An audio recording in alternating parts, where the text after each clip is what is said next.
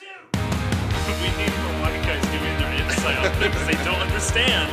what do you want? what do you want me to do? Germany's done. I Stop! I don't really know how to make fun of that. I thought you were being sarcastic. no, I totally oh, am. Well, if that's what you want to do, we could do that. yeah.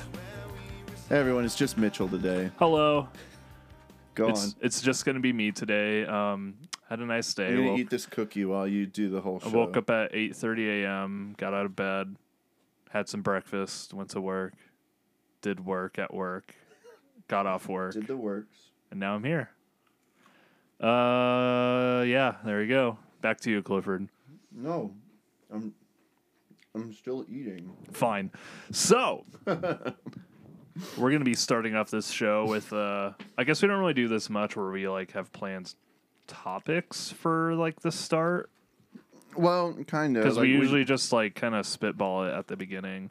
But- usually, but there was just like so much that I felt like that we could have talked about Yeah, yeah. that I wanted to. I don't know. I'm sorry. I No, shouldn't no, have- I I, shouldn't have asked you. I wasn't saying that as a negative thing. I was just being like, hey, we're doing something a little Mitchell sh- shot at me the dirtiest look just I did, now, and I and I think Podwood forecast is over. I threw my pocket knife at him. but wasn't even um, open. He just you just tossed it Yeah, at me. exactly. but there's a lot of stuff in the movie world with like all the Oscars. There's all these new shows coming out, including like the Lord of the Rings show, which we've extensively always talked about Lord of the Rings. Yep. So we have some thoughts on some really important, mind blowing thoughts that have never been spoken before. Yeah, we will Um, get to the movies that we Yeah, we're planning to talk about. Yeah, because after the break, uh, obviously this episode it's going to be about the adventures of Tintin and Night on the Galactic Railroad. It's like two extremely different kinds of animated movies. Yeah, it's going to be a very positive episode, Oh, probably, yeah. which is good. so much, It's going to so be much us. to say. Yeah, but um, let's start off by I guess going over some some Oscar territory. Yeah, Seeing so what's going on over there. Um, the Oscar nominations were announced recently, and I think like well, that- not not the nominations, like the the runner ups, like the nominees yeah. and such. Um, so I'm trying to find that list. At least find like the best pictures list. Yeah, best picture. So we definitely don't need to go over like everything. No, but we don't. Best picture, I think. I because I kind of forgot what was even nominated for best picture, anyways. So it would be nice to have a refresher. But I know it wasn't like incredible, but it was like pr- okay. It was better. I feel like I There's a remember being a actually. better a better selection than some previous years. But There's 10, there's also 10 nominees. yeah. Oh wow. Okay. Yeah. So, and here's the things like, it is true that the Oscars are kind of, well, I wouldn't even say that they're overrated at this point because no one really cares about the Oscars anymore. They're kind of arbitrary. It's really just for the point of people wanting to see directors they like get an award so that they can have more money for more movies. Yeah. But no one like really cares that much about the award itself, yeah. you know? It's like when our favorite directors or actors get nominated, it's like, woo, yeah, now they'll get more attention, I guess. Yeah. And better roles, maybe. It's not But- like I'm so glad they won an Oscar. I'm I'm I'm, I'm like, "Oh, I'm so glad that more people will know about this now." Yeah. It's like the effect of the award, not really the award itself. That's Yeah. interesting to me. Plus, the award ceremony is always lame. Plus the academy, like just learning about kind of how it works. Like they just get really general audience type people to partake in a lot of the academy stuff and a lot of the nominations are just like always predictable yeah. like you know and in a the oscars especially hate horror movies anything related to horror and a lot of really Yeah. good indie movies either get like one nomination or go up against like especially in a- the animation field like some small like 2D indie movie goes up against like Disney, Pixar, and Pixar or Disney or whoever always wins and stuff. So it's, it's- it's Usually, yeah. just this like predictable. You know who's gonna win most of the things, Yeah. with the exception of some years where like Parasite won Best Picture and that was like awesome. Yeah. And, um, and but then That you have another year where it's like Green Book wins and it's like oh Yeah. I mean it's like whatever. It's not the most awful movie ever, but it's like Best Picture, especially what it was up against. It was like all right. Yeah. So, best picture nominees are Belfast, Obvious. which I never saw. It, it looked like Oscar bait to me. Yeah. It, it just looked like it. It's probably like good. It just looked a little boring. I've know. seen the trailer like 50 times. Yeah, I, I yeah. feel like I already know. Because every time I would go, we would go to see a movie. It always played the um, it always played the trailer for Belfast, yeah. And it was Yeah. the same trailer, and it goes on too long. It- yeah, it like made me not want to really for some it. reason it seems like the longest trailer ever. yeah, it it I think I counted it's like two and a half minutes. it just wasn't an interesting trailer to me. No, It didn't it's make me want to watch it. But Sorry, it's, who Kenneth knows? Maybe Branagh. it's good, but you Yeah. know. Uh, and then we have Coda, which I actually never knew about until I saw a review that was like, remember the guy from Monty Python who is really mad that his daughter wanted to sing? They made a whole movie out of that. you mean his son? He wanted... or the son, yeah, Yeah. from like the Holy Grail. but he kept like calling him a her. yeah, but so it's like imagine a whole movie just like with that dynamic. And it's apparently no like singing. it has like okay reviews, but the guy who left that review didn't like it. So hmm. Well, it must be terrible. it just seems like whatever. Uh, and then we have Don't Look Up. Which is hilarious that that's a best picture nom. It shouldn't I mean, be. It's just like It's because it's an Adam McKay movie, and it's like and a it has like a message. cast. It's a star-studded cast with like a political message, and it's like Adam McKay. You know? yeah. So Which the only movie I like by him is Big Short. Yeah, like that's fine. fine. Yeah. But I remember when I watched it, I was like, it's fine, but it was stupid. but it was like tolerable. You mean Don't Look Up? Yeah. I thought you were still talking about. Oh, no, no. Big Short. Don't Look Up was tolerable. It was fine.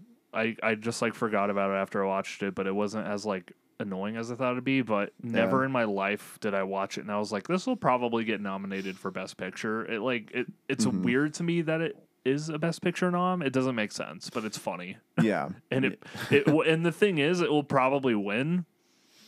I can see it winning. I don't know. I can I just see the Academy being like, this was like really deep and like, you know, had a really good message. Leonardo DiCaprio yelled in and it. and yeah, and just stuff like that. Lee has Leonardo DiCaprio in it, so yeah. I, I wouldn't be surprised if it won because like we've had stuff like Green Book win, you know, like just the obvious like oh it has like a, a message and like Yeah. a thing and an and an actor who's like old, so it's good. But I mean, I say that, but realistically, Power of the Dog will probably win. Yeah.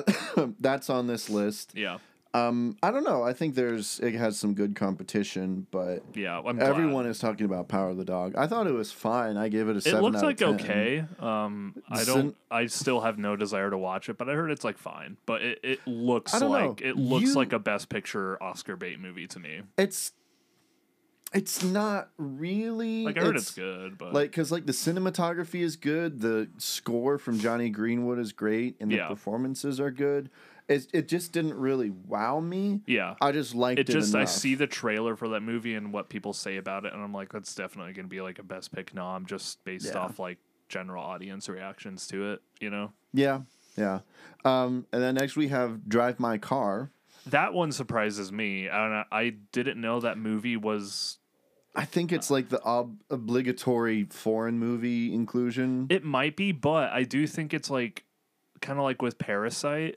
It's not as popular as Parasite, but I'm glad to see it included because it was one of my favorite movies of the year. yeah i um, still have yet to watch I it I love it.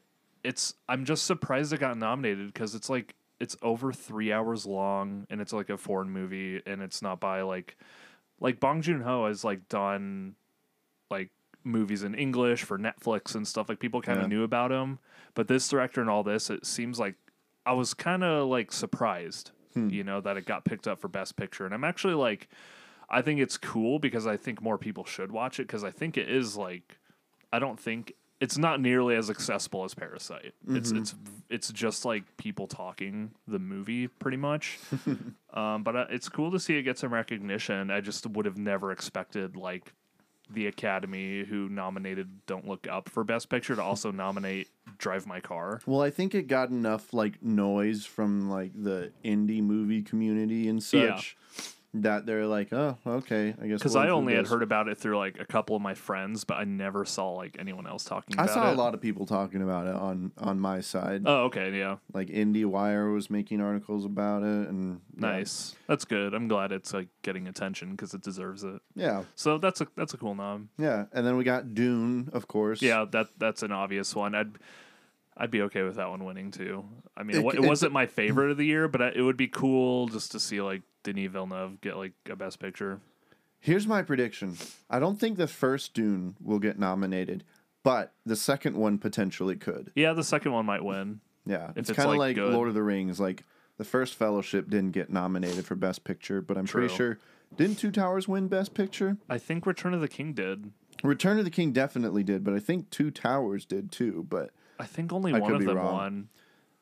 I That yeah, or Return of the right. that or Return of the King lost. No, because didn't Return of the King lose to like Beautiful Mind? no, Return of the King won Best oh, Picture. Oh, okay. Yeah, and I my I think it is because it was like the conclusion to like this big franchise. Because I know a Beautiful Mind got Best Picture over Lord of the Rings at some point.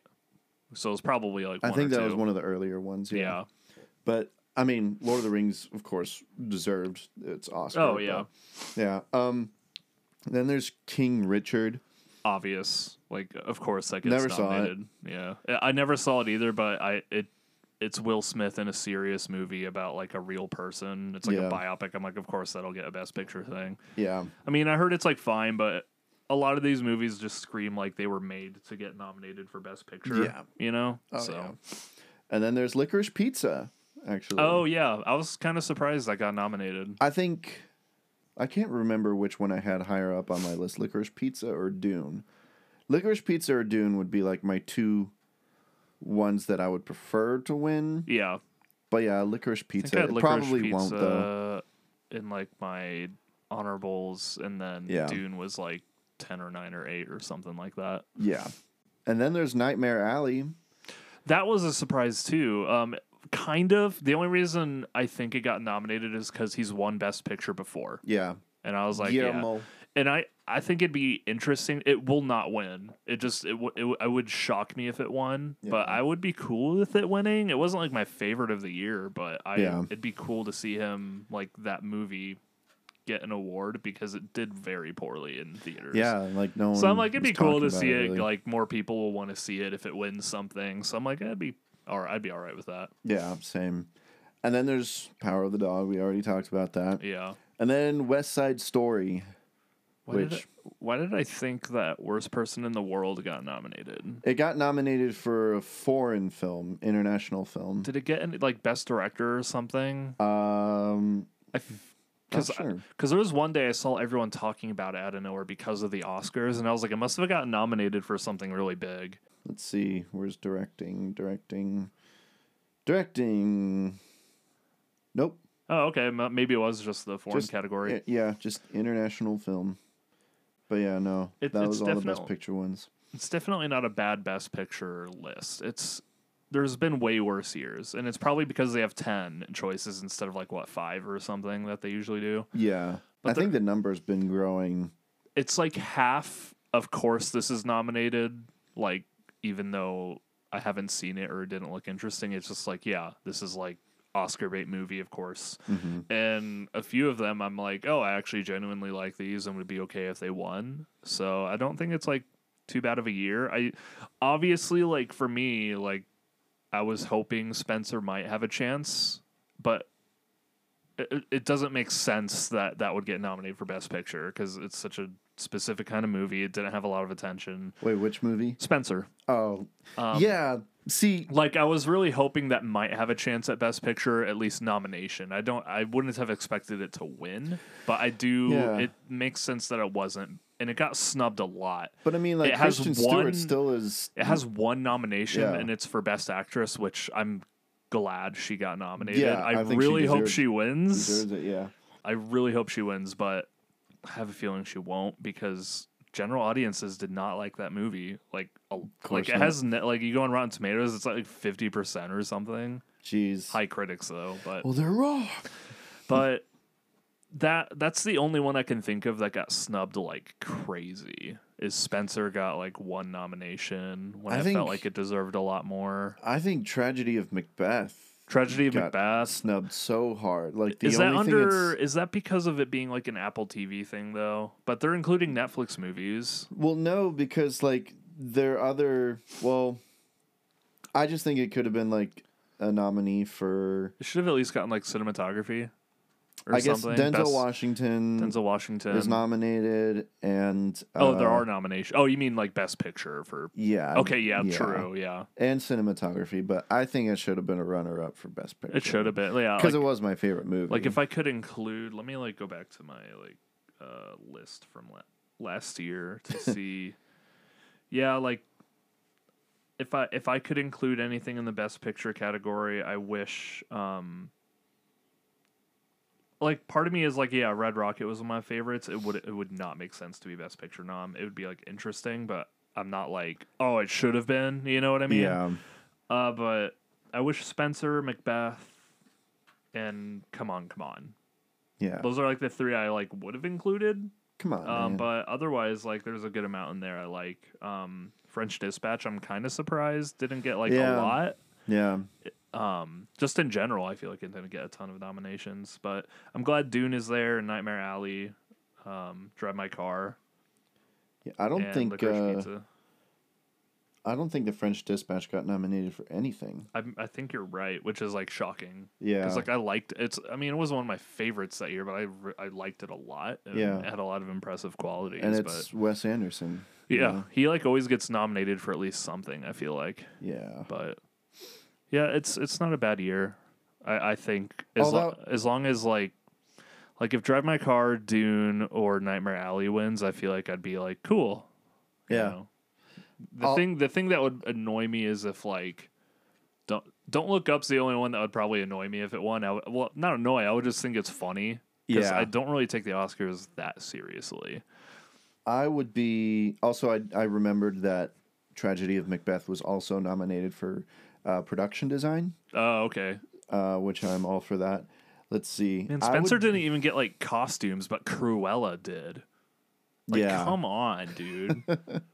Jeez. Yeah, I don't know what's going on. Either Or like it- score, like isn't- Power of the. I mean, Jonny Greenwood. Granted, he did like five movies that year. He did, Yeah.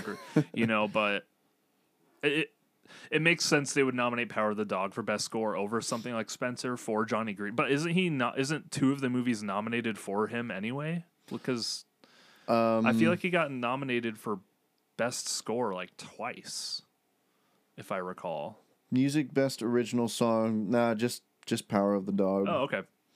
Yeah, Maybe they can. Maybe they can only nominate one composer, so they just went with the one that was also best picture nominated. yeah. I don't know how that works because like, like, there's also the year that no Scarlett. Johansson got nominated for both lead actress and supporting actress. That's true, but they're separate categories. Yeah. Technically, I, I wonder if maybe they limit one person per category. That'd Um, be interesting to just like win like three Oscars for the same. Because like I've heard. oh wait, this- no, you duh. What am I thinking? You can't win three in one category. Yeah. Because yeah, I mean, but again with Spencer, it has like these weird tonal elements to it, and the score is kind of like creepy, and I I just think anything that even verges on uh, the galaxy of creepiness or horror. Spencer's not a horror movie, but there's like creepy elements to it. Yeah. Anything that delves into that kind of tone, just like the Academy just doesn't like care about at all. Yeah, Like no, that's too weird. like horror movie hmm. like the lighthouse you know like the witch like really really good horror movies like just never get any nominations Do you do you recall anything remarkable about the Don't Look Up score?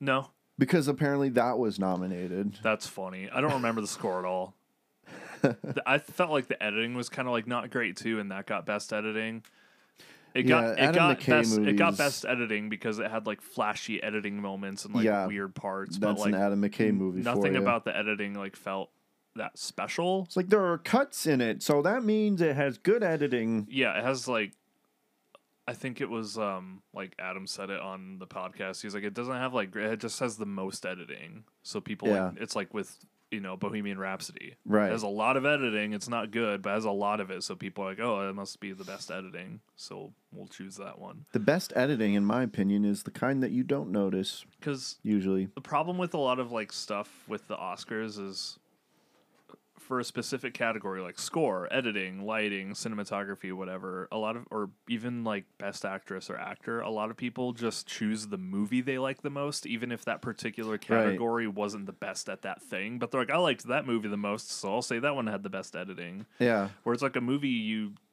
like less could have way better editing, but because you like the other movie more, it has better editing to you, and that's just how people vote.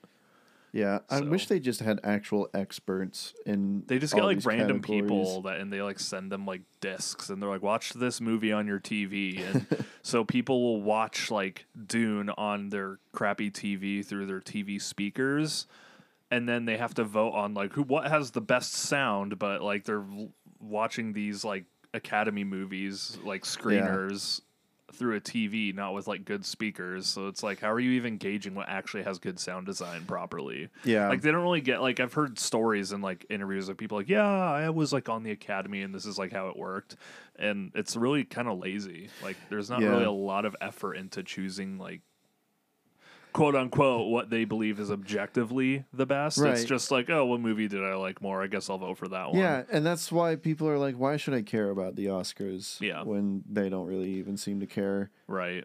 Also, I will I will take back what I said just a minute ago about the best editing is the kind you don't notice.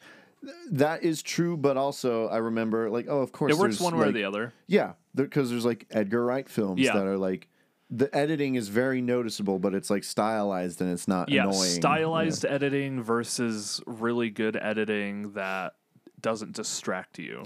Right?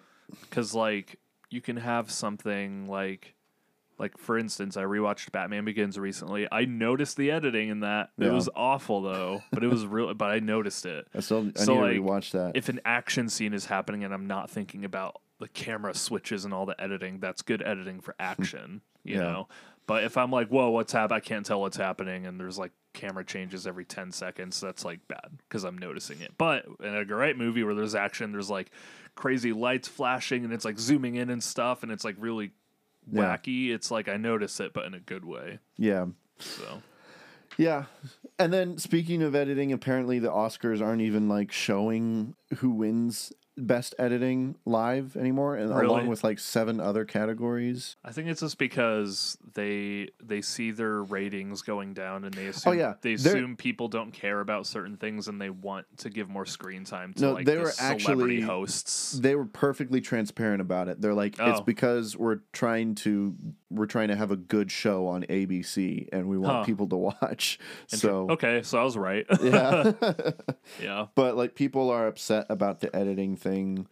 Some I because I was like reading comments. Short and- documentaries lame too because like I know people don't care about short documentaries or even documentaries in general really, but like imagine making a really cool short documentary yeah, and then it's and because that's and- filmmaking too. Yeah, it's like that's literal filmmaking. It's like I don't know, remove like if you have to remove stuff, like I don't know, remove like lighting or like yeah. uh, there's like some things like I feel like I wouldn't freak out over if they were I think they also removed sound design. or just make them really quick, like have an opening. Like this is what like I was watching the Game Awards and they have this thing where they have a pre-show that's like 20 minutes and they just kind of do some of the lesser quote unquote awards for like best this or whatever that aren't Yeah. really as big of a deal but they still include them but it's in a pre-show that's not as like heavily presented it's like Yeah. a person with a mic and they talk about it but it's not like in front of the whole audience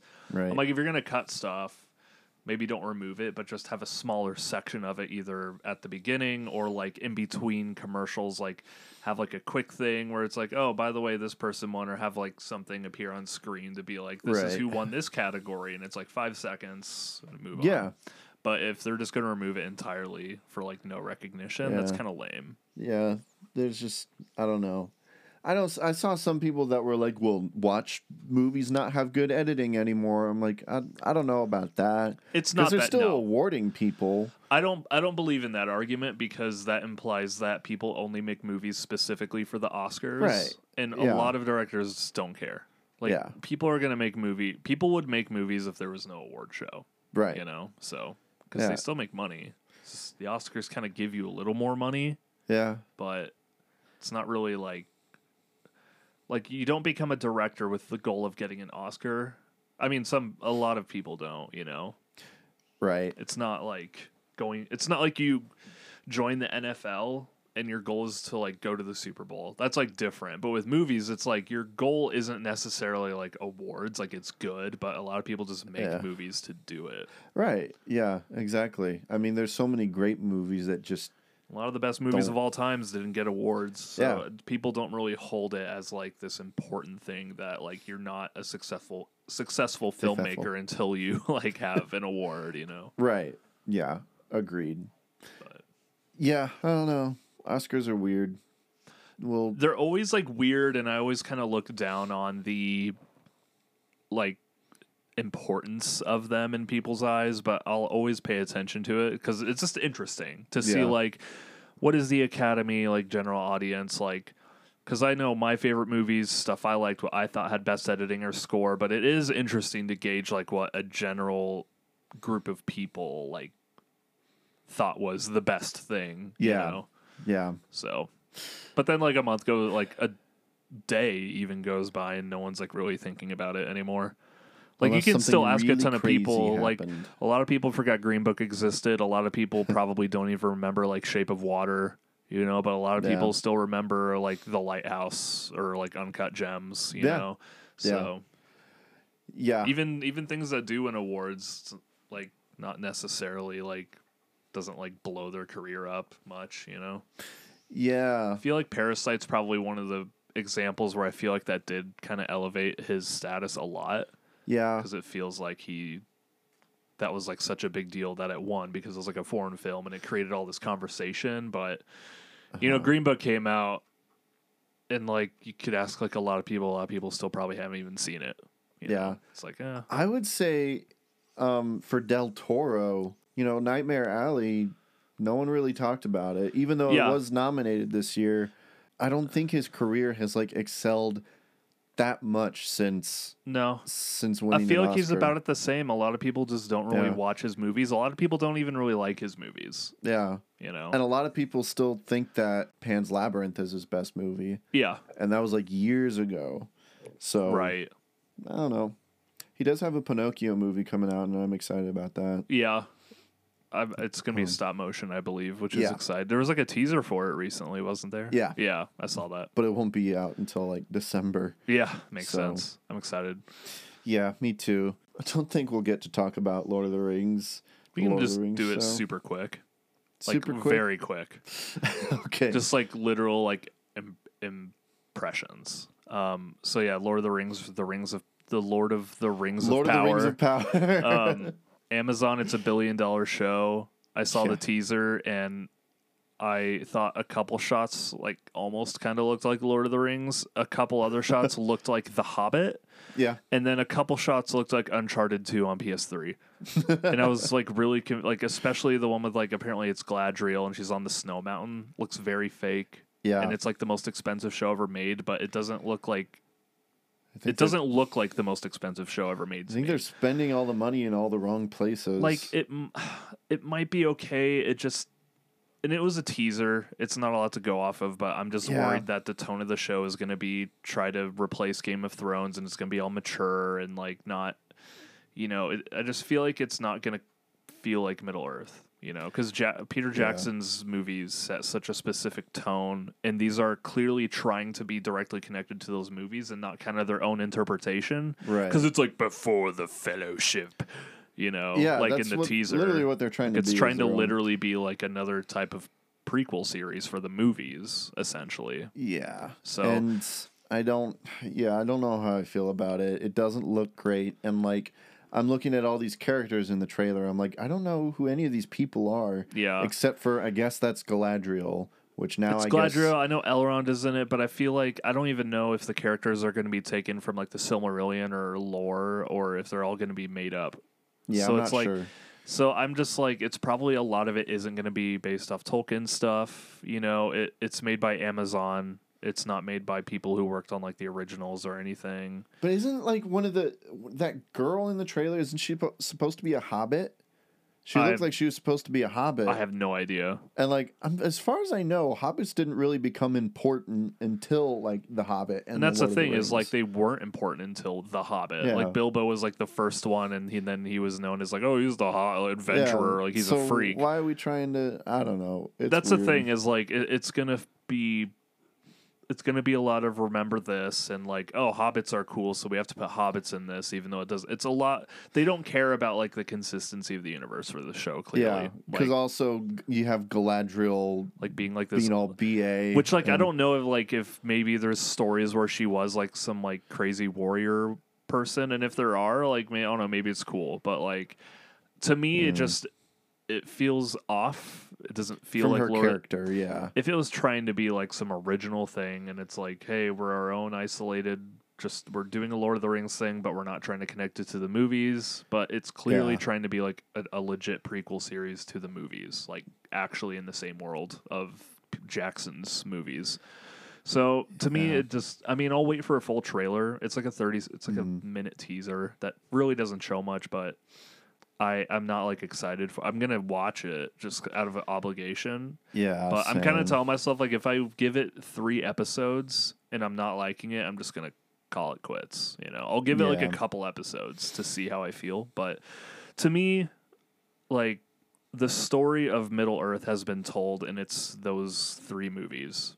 Yeah, You know that I don't really care that much about a lot of the stuff before. I just Yeah. don't like Except the Hobbit. The Hobbit. Yeah, the Hobbit was a good story because it actually was written before, you know, and you have the Yeah. Silmarillion, but it's like a lore Bible. It's not like a, a story novel of like the hero's journey type stuff. right. So I don't know. I I'm just getting like let's make some money off Lord of the Rings vibes Yeah, from I'm it. very, very skeptical. I will say I'm a lot more excited and intrigued to watch the anime that's coming out. yeah, like the War of. Rohirrim kind Yeah. of thing, and it's Because apparently Peter Jackson is like sort of involved in it. and the So, concept art for it was really cool. And I haven't seen the concept. It's kind of it's just like of a battlefield, and there's like elephants and stuff in it. It looks cool. Like, I'm excited for that. And I think the guy who's like directing it, like the the dude who's directing the anime, like worked on some other really really well known anime stuff or Oh, yeah. properties. But I'm way more interested in that because it's animated, so it can feel like its own thing. Yeah. You know, it's not like trying to be like, oh, this is the untold story of Aragorn or something. It's just like this other interesting sect of Middle Earth that is implied, but maybe we get to see more of it. And like it's based off an actual event from lore. Right. But yeah, like if you don't care about Lord of the Rings or lore or anything, it probably just looks like a fun fantasy show. But to me, I, I just I like the movies too much. I like Middle Earth and Tolkien's world too much, and it just doesn't really like capture that for me right now. But I'll check it out. But Yeah. I'm not like very optimistic, to say the least. yeah. Because yeah, Lord of the Rings. Star Trek got destroyed with Picard. Hopefully, Lord of the Rings will probably get destroyed with this show if it's bad. And then the new Blade Runner show, Blade Runner 2099. Oh yeah. All my three favorite things are all getting horrible TV shows. I mean, maybe maybe Lord of the Rings will be good and I'm wrong, and maybe the Blade Runner show will be good. But I'm like, man, I don't want my three favorite properties to have just like horrible modern iterations. Yeah. Got lucky with Blade Runner 2049, Yes. but there was an animated show that came out and no one liked it. Oh, so that- it is out. I knew th- it was apparently, yeah. A lot of people didn't really like it and said it was ugly, and now there's like a live action show happening, and I'm just like, all right. Oh yes. So they're just trying to franchise it so hard. I don't know why. It's not like it's the huge. It does not make money. Yeah. 2049 like lost money, I'm pretty sure, or like barely made some. Like, I'm like, just let it rest. Yeah. I'm like, we don't need to franchise everything, Yeah. but Speaking of rest, we're going to take a little Little break. rest. I guess not really. It's not like we're gonna take a quick nap or anything. yeah, But uh, we usually do like housekeeping at the beginning. but we'll save that at the, for the end. Yeah, Uh, there's not really a lot That's at all, fine, so. I'll save it for the end. we'll cut to the chase. Sorry, guys. Um, Ha we'll- ha. we're bullying you, 'cause you. Loser. You're a loser. big loser. There was this meme that There was this meme. Yeah, it was a really good meme that I sent to uh, some people. You know, it's it's just a picture of Hank Hill, and the caption is Best TV joke is when in history Hank Hill joke can't win WD 40 when the TV joke is when is the smaller WD 40 can win the joke can to lubricate. what the heck? I hate it. Boggle. Anyways, all right. we'll see you guys in a little bit. Bye.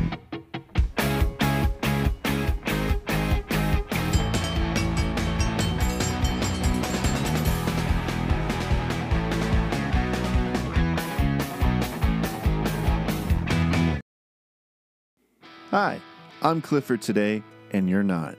After spending a couple years on YouTube, I decided to start my own new show, The I'm Clifford Today Show.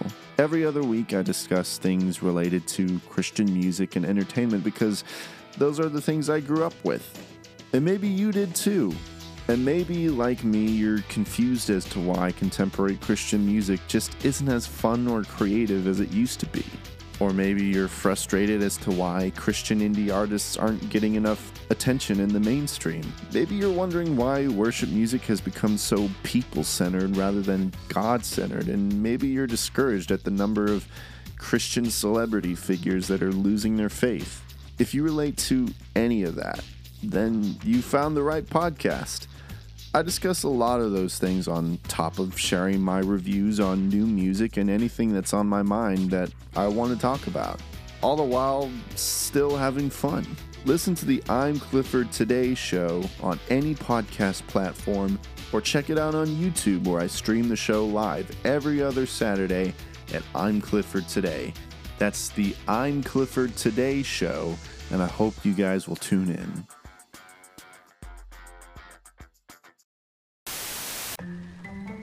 There you go. Now, what should we name you? Maybe Leonardo. No, he'd grow up to be a turtle who only cares about pizza. I don't believe my eyes. Your name will be Pinocchio. Father, when can I leave to be on my own? I've got the whole world to see. You are So true, man. Do, do you remember that? yeah, Yeah. it's terrifying. I was I was watching a DVD the other day and it had that in the front. I was like, oh yeah, I forgot about that. It's like, you don't always die from tobacco. God, they didn't they used to play that like movie theaters too or something, or was that just on DVDs? Probably. I don't know. I feel like I always saw that like all the time on TV. Not theaters. It was on TV. Sometimes it just rips out your lungs. The Adventures of Tintin. The Adventures of Tintin. Wonderful. Oh, it's just wonderful. Don't bother wrapping it. I'll, I'll take it as is. Does anybody object if I pay by check? If you want to buy it, you'll have to talk to the kid. I see. Well, let the kid name his price. Name his price. Oh, ten years I've been flogging bric-a-brac and I misnamed your price by one bleating minute. I'm sorry. I already explained to the other gentleman. American he was, all hair oil and no socks. It's not for sale. Then let me appeal to your better nature. I have recently acquired Marlinspike Hall, and this ship, as I'm sure you're aware, was once part of the estate. Of the late sea captain. The family fell upon hard times, lost everything. They've been living in a cloud of bad luck ever since. We are talking generations of drinking and irrational behavior. I'm sorry. But as I told you before, it's not for sale. Good day to you, sir.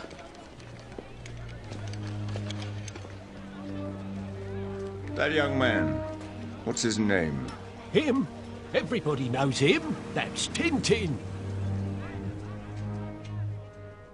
So Yeah. we did a we're, we're, we did a double animated feature. yeah, I like how this turned out. Yeah. Um, I know in the last episode we said we were just going to talk about Tintin, but now we're going to be talking about Night on the Galactic Railroad, which I want to say I'm sure there are going to be a lot of people who come to this episode for Tintin. Yeah, because no one knows about Night on the Galactic Railroad. Right. you I highly encourage you guys. It was my first time watching it too. Please stay on this episode to hear about that. If you like hearing our Tintin conversation, stay for Night on the Galactic Railroad. I um We I might do it- spoilers though. yeah, we'll do Yeah. spoilers. Yeah, I guess that's true. Yeah, I guess you don't want to spoil it. Okay, so just check out Night on the It's really Galactic good. Just watch it. It is very, very good. It's about cats who are sad. Yeah, I mean, not through I'll, the I'll wait till we're movie. actually talking about it. But I'll give context to why I even know about the movie. 'Cause Yeah. it's like weird. Like people would see the Blu-ray cover or look at a trailer and be like, "Why are you watching that?" Yeah. you know, be like, "What?" But I'll get to that later. But for Yeah, now, we it's will. Tintin time. Tintin. So this is um not just the movie, but like Tintin in general uh, means a lot to me. Yeah, because I actually, me and my siblings, we grew up reading the books actually. Oh, yeah, Um, because I didn't have any exposure to Tintin as a kid. I, I literally I knew about Tintin. I'd seen like comic panels and stuff of Okay. Tintin and stuff. So I was like, I knew about it. So when the movie came out, I was like, oh, I know what Tintin is. Yeah, and I and, was and I saw it. So, we were so stoked for it um the because marketing worked though because I saw Peter Jackson's name on it, and I was like, "Oh, I'll go see that." Because this is 2011, so I was like a sophomore in high school, probably. Was Yeah. probably like 15. it's so crazy 14. to was- think that was that a movie's over 10 years old. Yeah, But it's it's insane. Yeah. So it mean Tintin means a lot because like I'd say it's the only comic book that I actually read consistently. Yeah. I never got into like superhero comics and like I don't even know how we would just like get a bunch of them from the library and we would read them, especially on like road trips. We would like kind of borrow them Yeah. and like trade off and like just read them. And uh, i loved it. I loved it so much. A couple of my favorites i think were uh, tintin in tibet because it has um, uh, the yeti uh, um, bigfoot in that one. Oh, nice. and um, the Blue Lotus is one of his classics, and there's so many good ones, and I and I fell in love with like all the characters, and when they announced that a movie was being made, I was so ecstatic because like I didn't know that anyone cared about Tintin, Yeah. and now this is happening because it's not a popular thing in America, No, really. It's it's kind of like, I guess how people in America kind of know about Paddington now, but in like Europe, it's like Yeah, everyone knows. You yeah, know. not so much in America, but yeah. So I mean, that's just kind of how hipster my family always was. Yeah. so I'm very I've I've always loved this um this adaptation. I have so much to say about it because I actually kind of learned some things more recently kind of behind the scenes about the movie and Oh, okay. like the adaptation and like even the author that I never knew before. And that was kind of a big reason why I wanted to rewatch it and Oh, talk nice. about it. Um, yeah, I had seen Yeah. it like once or twice before. I saw it around the time it came out. I want to say I saw it in theaters, but I don't remember if I did or not. Yeah. But if I, didn't, I saw it like as soon as it was on Blu-ray at the least. Yeah. All me and all three of my siblings, we we went to see it in theaters because we were so excited. Yeah, I saw it once, probably another time like a few years later. So it'd been a long time since I'd seen it, like at least like seven years. I would maybe Yeah. even more, eight probably. Yeah. And I remember always liking it, and I was like, and I know some people aren't like crazy for it, which confuses me a little bit. I'm like, I don't really know what's not I don't to know like about it yeah. because I think it's kind of amazing. But I remember I was a little worried to rewatch it, just a little bit, because I I remember the kind of animation it was, and I remember it being this like super realistic, crazy looking movie. Yeah. That, like, stop had- motion, you know. Stop motion, no No, not stop motion. I do that all the time. Motion Oh, capture. Motion capture. I was like, Yeah. what? Um, Stop I was like, what movie capture. did you watch? but no, I, Gromit. I remember it being this like they're cartoony character designs, but with like realistic, like almost Polar Express like. Except Yeah. Polar Express looks weird now. It's un because I went back and rewatched Polar Express a couple years ago, and I was like, man, this is this looks uncanny and weird. Like Yeah. it doesn't really work that well anymore. Yeah. And I was worried I was gonna have the same feeling with this movie because I knew it was like a similar type of art style. Mm-hmm. Except I rewatched it and I'm kind of like shocked at how good it holds up. Right? I never get an uncanny vibe from it.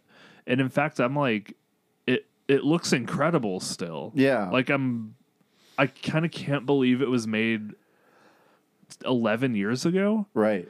It seems so it's like- crazy how like that that type of animation should not have held up, you know, but it, Right? it, it did really well. Yeah, and you can't really say that for like most films of that style. Yeah. Because there are a few that have tried, you know, you Like I remember, I Polar thought Polar Express looked amazing, and now it like it looks weird. Yeah. it's uncanny, and this one did, doesn't fall into uncanny territory at all for me. Yeah, and then you've got like Troy, uh, which I haven't seen, but I've seen like screenshots Like of it. Beowulf. Oh yeah, Beowulf. That's, That's what I meant, one, not yeah. Troy. Oh, okay. I was like, I are don't they know what both Troy is. motion capture? Yeah, I think so. Okay. Beowulf definitely was. Trying Yeah, Beowulf. be You got like, a Christmas Carol with Jim Carrey. Yeah. which that movie frightened me actually. Yeah, yeah. um, I, I think what this movie does right though is it does the motion capture thing, but it doesn't try to make these cartoony characters just look like real people. It- Yeah. it, uses a realistic style, like texture wise and lighting and the environments, but they give them very cartoony proportions, big round noses, like Yeah. hairdos and stuff. But the way they move, the way they interact with the environment, and I'm pretty sure it's not just we slapped a model over a mocap performance. Like they, I'm pretty sure they actually go in and hand animate certain parts to make it look less weird. Because a lot of stuff like Polar Express, it's Hmm. just like they they track the face motion and stuff, and they just put it in a thing, and then that's it, and then they do Yeah. eye tracking.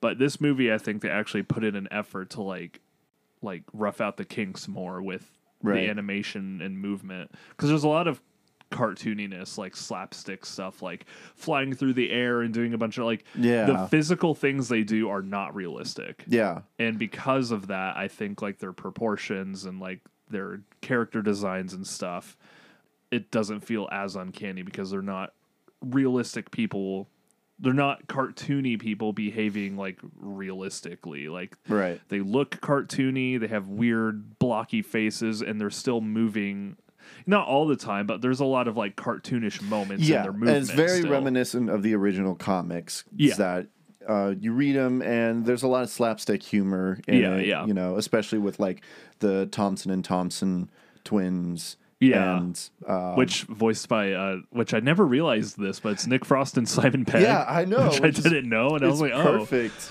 Karaboudjan. Caribou Jean! Does that mean anything to you? Great Scotland Yard! Oh. That's extraordinary! What is? Worthington's have a half price sale on bowler hats. Really, Thompson? This is hardly the time. Great Scotland Yard! What is it? Cane's a half price too? Are you going to take charge of this evidence? Positively. Never fear, Tintin. The evidence is safe with us. Thompson, where are you? Oh, well, I, I'm already downstairs. Do try to keep up. Because they also, I never realized how much they sound alike, kind of. I never realized Daniel Craig was the villain too. I know. It doesn't sound. Eh, it does not sound anything He's like him. unrecognizable. like man, that guy, like, and he does his voice in Knives Out. I'm like, is this? Has he always been like a good voice actor? Yeah, like, I- he's really good in this. I ge- and I, I can't guess even so. recognize him. How could you let them escape? Find them. Find them both. Don't worry, we'll kill him, sir. No. You can kill the boy, not Haddock. Oh, what? It's just a hopeless old soak. We should have killed him long since. You think it's an accident that I chose Haddock's ship, Haddock's crew, Haddock's treacherous first mate? Nothing is an accident.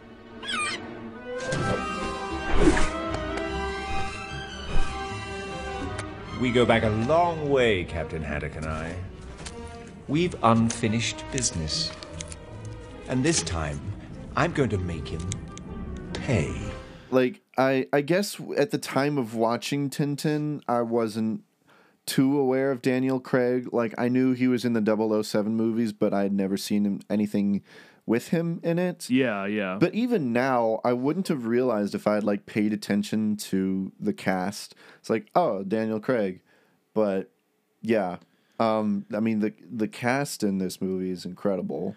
Even Jamie Bell does an amazing job as Tintin, which I Yeah. I was like that sounds familiar, and I like he's in a lot of stuff I've seen, but he's never been like a lead, and he was like Yeah. he was the thing in that uh dark Fantastic Four movie, Fan Four Stick. Yeah. So I'm like, I, I've never. I was like, oh, I was like, I feel like I know him, but he's like a really good voice actor in this. Yeah. and I'm sure that the actors did the mocap for their character. They too. did, Yeah. yes. hmm I've seen Andy behind the scenes footage is and such. obviously amazing. Well, yeah, and he's like this is like his thing. Like he's incredible with like mocap, and he's Oh, done yeah. so much to like pioneer that all that technology. Right. I mean, that was one of the big things is that because like Weta Digital did help with this movie, and that was why Peter Jackson was a big reason why Peter Jackson was brought on. Yeah. was because he was familiar with the technology and such. Which makes sense, yeah. Yeah. But I wanted to say about Jamie Bell because I've always been a rooter for Jamie Bell because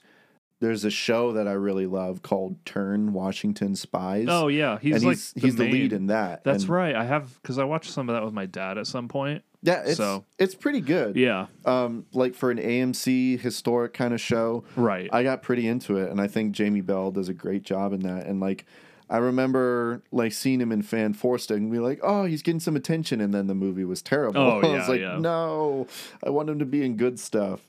But yeah, great cast and Andy Serkis. I also never realized Edgar Wright did the screenplay. Yeah. I'm like, I'm just realizing, like, so it's directed by Spielberg, produced by Jackson, has like Andy Serkis, Daniel Craig, Nick Frost, Simon Pegg, written by Edgar Wright. I'm like, Yeah. this is like incredible. Yeah. I'm like, I no wonder Kathleen I like Kennedy it. was a producer. Yeah. And it's like, man, no wonder I like it so much. I know. You know? And Like, it's it's kind of a wonder I th- that as spoilers, I think it's amazing. Yeah. I love it. well, you you've know, already mentioned which it you know that's not a shock at all. But I really there's very few issues I have with the movie. Yeah. So yeah, let's let's talk about first. Well, let's talk about what the movie is about for like people who may not know. It's basically like, oh, it's like Indiana Jones Uncharted type stuff. It's like, oh, I found this thing, and it's like a clue to this treasure, and other people want it, and they hunt him down, and he gets sucked into this mystery, gets kidnapped, and got to solve the mystery and figure out what the treasure is, and Yeah. shenanigans and characters ensue.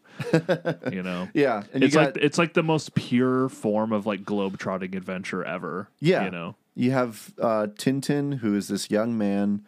I was never able to tell like through the comics how old he was. Yeah. but it seems pretty obvious. He's clearly in his like, at least 20s. 20 something Yeah. in this because he has his own house and stuff. Yeah, he's uh, he's got a dog, Snowy, who's the cutest. Yeah, and he comes across this boat that uh, apparently a lot of people want, and he realizes that it's like a key to a treasure, and so he, because he's a journalist, he's very inquisitive, and Yeah. so he starts looking into it, and then he gets all involved in this whole thing, and uh, Daniel Craig's character uh, wants the treasure, and so he like kidnaps him, and then Tintin comes across Captain Haddock, played by Andy Serkis, who is probably the most beloved character of the Tintin comics. Yeah, he's such a good character. I mean, I've never read the comics, but just based off this movie, like he's a great character in this movie. Yeah. Like I really love his arc and like his motives and stuff for everything and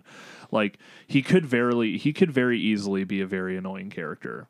Yeah. Based off how he's written, but they do him being this like klutz and like slob, like comedic slapstick type of character, like really well to Yeah. where it's not annoying. You know, a lot of movies would have made a character like him very annoying, but this movie doesn't, which is good. Yeah, and I think he and Tintin balance off each other so well. Yeah. Because they're like exact opposites. Like Yeah. Tintin is like this well-behaved uh, guy and He's like Captain this- Haddock he's yeah. got an anger problem and he's, you know, a drunk all Yeah. the time, but every so often he's like the the key to like solving their their problems Yeah. and such. That's why he made you his prisoner. There is something he needs you to remember. I don't follow you. I read it in a book. That only a true Haddock can discover the secret of the unicorn.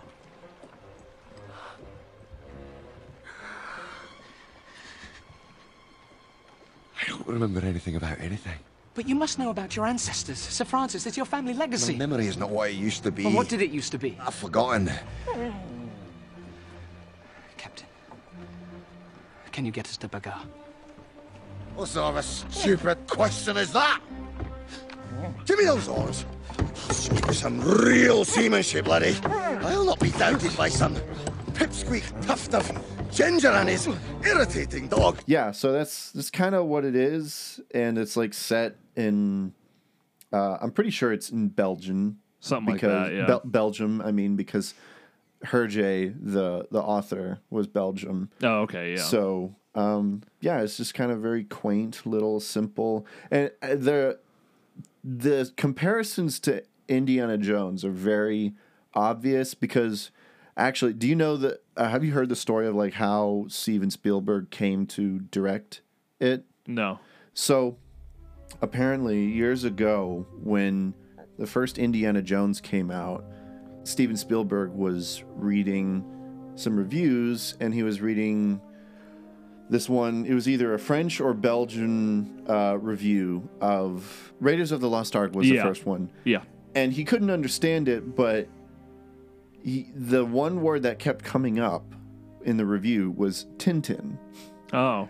And he found out that the review was comparing his movie to Tintin. Oh, okay. And so that was his first introduction to it. And he, like, really got into Tintin at the time.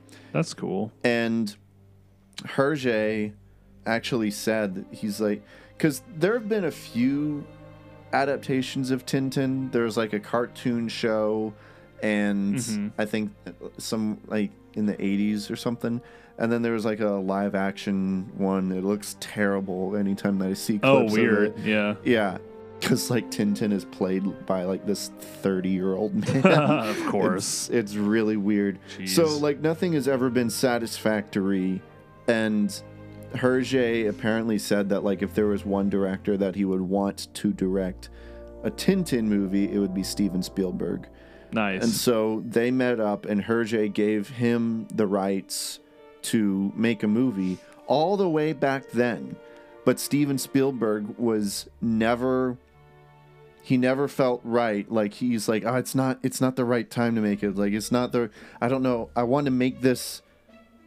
I want to make this movie the best that I can. like, did they like, did they pitch it to him as an animated movie right away or live action? I don't know. Okay. I'm not sure. Just in general. yeah, just in general, and they were just kind of brains. He brainstormed for years. So he was probably like, "How do I make this?" Because I'm assuming the comic has a lot of the over over the top, like, "Oh, like my motorcycle broke and now the wheels on a clothesline and I'm like swinging around." Yeah, like, uh-huh. and I'm assuming he's like, "How can I do that live action?" And that's probably where he came to the conclusion why we can make it animated. Yeah, yeah. It wasn't like because he held on to it for years and years, and he kept like renewing his the rights to make a film for it. Yeah.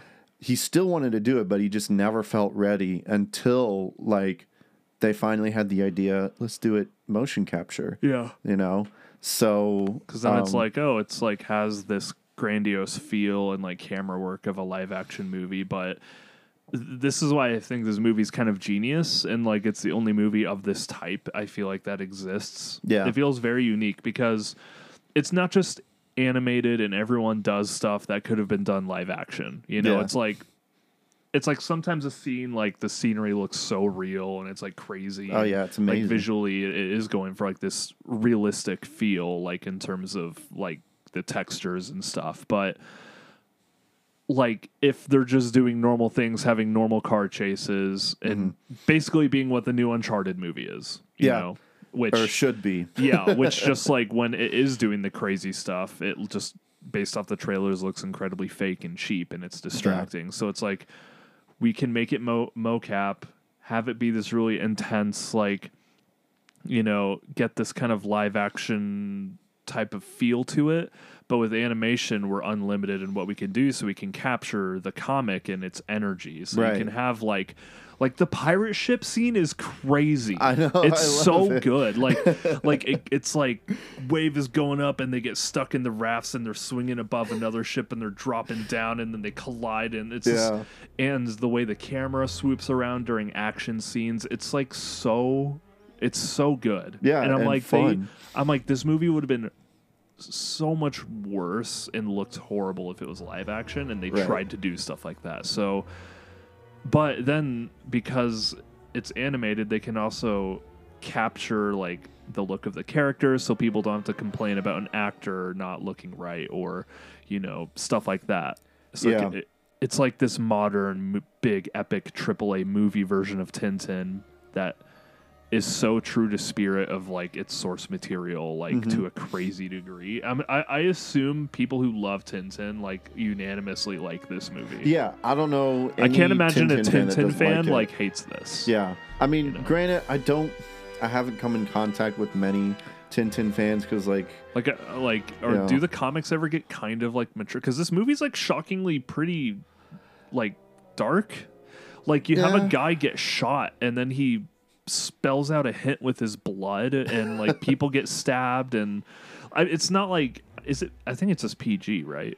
yeah, uh-huh. Um, they get a lot. They get away with a lot for PG, like getting drunk and like Mhm. just there's al- a con- lot, constant There's a lot of drunkenness in the Yeah, comics. and it's like, not even like- Snowy gets drunk, And it's not like an old cartoon where it's like it's just a bottle with X. It's like, oh, I love whiskey. Oh, I'm drunk all the time. And there's like a little arc of him like getting sober. Right, And like a, the beginning of the movie has a there's a drive there's a drive by where a guy gets shot up and then he's Mhm. like bleeding and he's like spelling out words on a newspaper with his blood before Yeah. he dies. I'm like, which I think they get away like, with it's it kind because, of intense. Yeah, I think they get away with it because they don't show him getting shot. You He- just see the bullet holes in the door. You see that, yeah. You see like the. a- It's not like he's bleeding out of his body. It's like Yeah. he falls on the floor and then you see blood on I think his hand. I think that's the key. It's like that's why it's not PG thirteen. Because there's a later scene where um, Haddock he like stabs a guy like in the Yeah. pirate scene, but there's no blood on the sword. So it's like Right. you can see where they had to limit themselves, but they still got away with a lot, Yeah. especially for like a Nickelodeon animated movie. Like I I forgot, forgot it was it- yeah, I forgot it was 'cause I saw Nickelodeon. the Nickelodeon logo appear, and I was like, oh, that's right. it's like the one successful movie they had, I guess. I don't that and like SpongeBob. True. I guess. Yeah. But but yeah, it's it's just really good. It uses its medium, like it fully utilizes its its medium of what it is and its art style. Yeah, And and none, of, none of it feels like oh this could have been 2D or this could have been live action.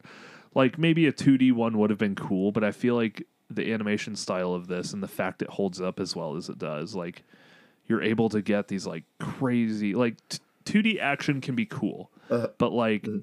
I feel like a movie like this, if it was 2D animated, a lot of the set pieces in this movie may not have like been as like felt as crazy. Yeah. you know, I it's one of those very few exceptions where I'm almost favoring like this CG kind of art style over like potential 2D. Yeah, because like you read the comics and it's pretty obvious that Hergé like really wanted it to be a movie. Like that was like a goal for him for a long time. Oh, nice. And like you read the comics and it's like, yeah, it's almost like you're. I don't know. It feels alive, and it's like this should be a movie. Yeah. you know, there, it Mhm. it should have action and such. Because Like I I watched some of the set action pieces in the movie and I can just picture them being comic panels because there's just so much happening like a thing is crashing tires fall on this guy and he gets all tied up falls over the Yeah. dog like there's just there's so much energy in like every second of like the action and the action set piece has so much going on and I, I noticed like the choreography of the action is really good too, really like Yeah. structured out. They're they always use their environments to their advantage for the action. Mhm. Like some kind of like thing in the environment is always used. It's not just like we're gonna have a car chase through an alley and we're gonna shoot and that's it. It's like no, Yeah. it's gonna be like as insane as possible. Like bike's gonna break, you're gonna go down this clothesline hanging by your broken bike and then fall, and then a tank is gonna run through a building and the building's gonna be chasing you. and that's all in one shot. Too, Yeah, it's Which, like- I mean, you know, it's not much when you're when it's a CGI movie. Right. It obviously probably wasn't filmed in one shot. But you, know what it made me think of was I was like, there's no way a live action movie could do this and like be convincing. Mhm. And I thought of Pirates of the Caribbean or Caribbean. I always go back and forth on how I pronounce that Yeah. um, for some reason. Caribbean. Um, Caribbean. Caribbean. The second and third movie kind of. I, oh, there was some scenes where I was like, it actually kind of reminds me of the Pirates movies, like Yeah. like in the second one where Jack's running away from the tribe and he's like stuck in the vine. And he's Oh, like, oh, yeah. like that kind of cartoonish feel. I'm like, Yeah. that's the closest a live action movie has come to having this kind of tone and doing Yeah. it pretty well. But even in the Pirates movies, sometimes I'm like, it almost goes a little too far. It feels a little out of place sometimes. Yeah. But it, it's cool that this movie like utilizes its medium to like the best extent and everything like makes sense. Like I'm never Yeah. like how did It's, he like, believable enough. Yeah, I'm not like how did he not die like falling from that, you know? It's It's like this is a cartoon, man. it, it's a it feels like a cartoon, but it looks It's a CGI it cartoon. looks weirdly real sometimes. Yeah. But it, it I never question that it's a cartoon. Looks more real than the new Lion King. Yeah, Oh. like kind of legitimate. like there was like some scenes where like the boat is pulling into the harbor and it's like a landscape shot of the city in the boat, and I'm Mhm. like, this just looks like a real. This just looks real. Yeah, and it, honestly, it looks more real than some live action movies where they have like a CGI plane or boat, Right. Because they can't actually set a boat out for sale for a movie. Yeah. I'm like, this just looks more real than like stuff like that in live action movies. Yeah, I mean, it's crazy. Like it just goes to show you how much like just passion and hard work goes a long way. Because like And it like flopped too, didn't it? It because it, it, it in se- America it's- it didn't sequel do that well. Yeah.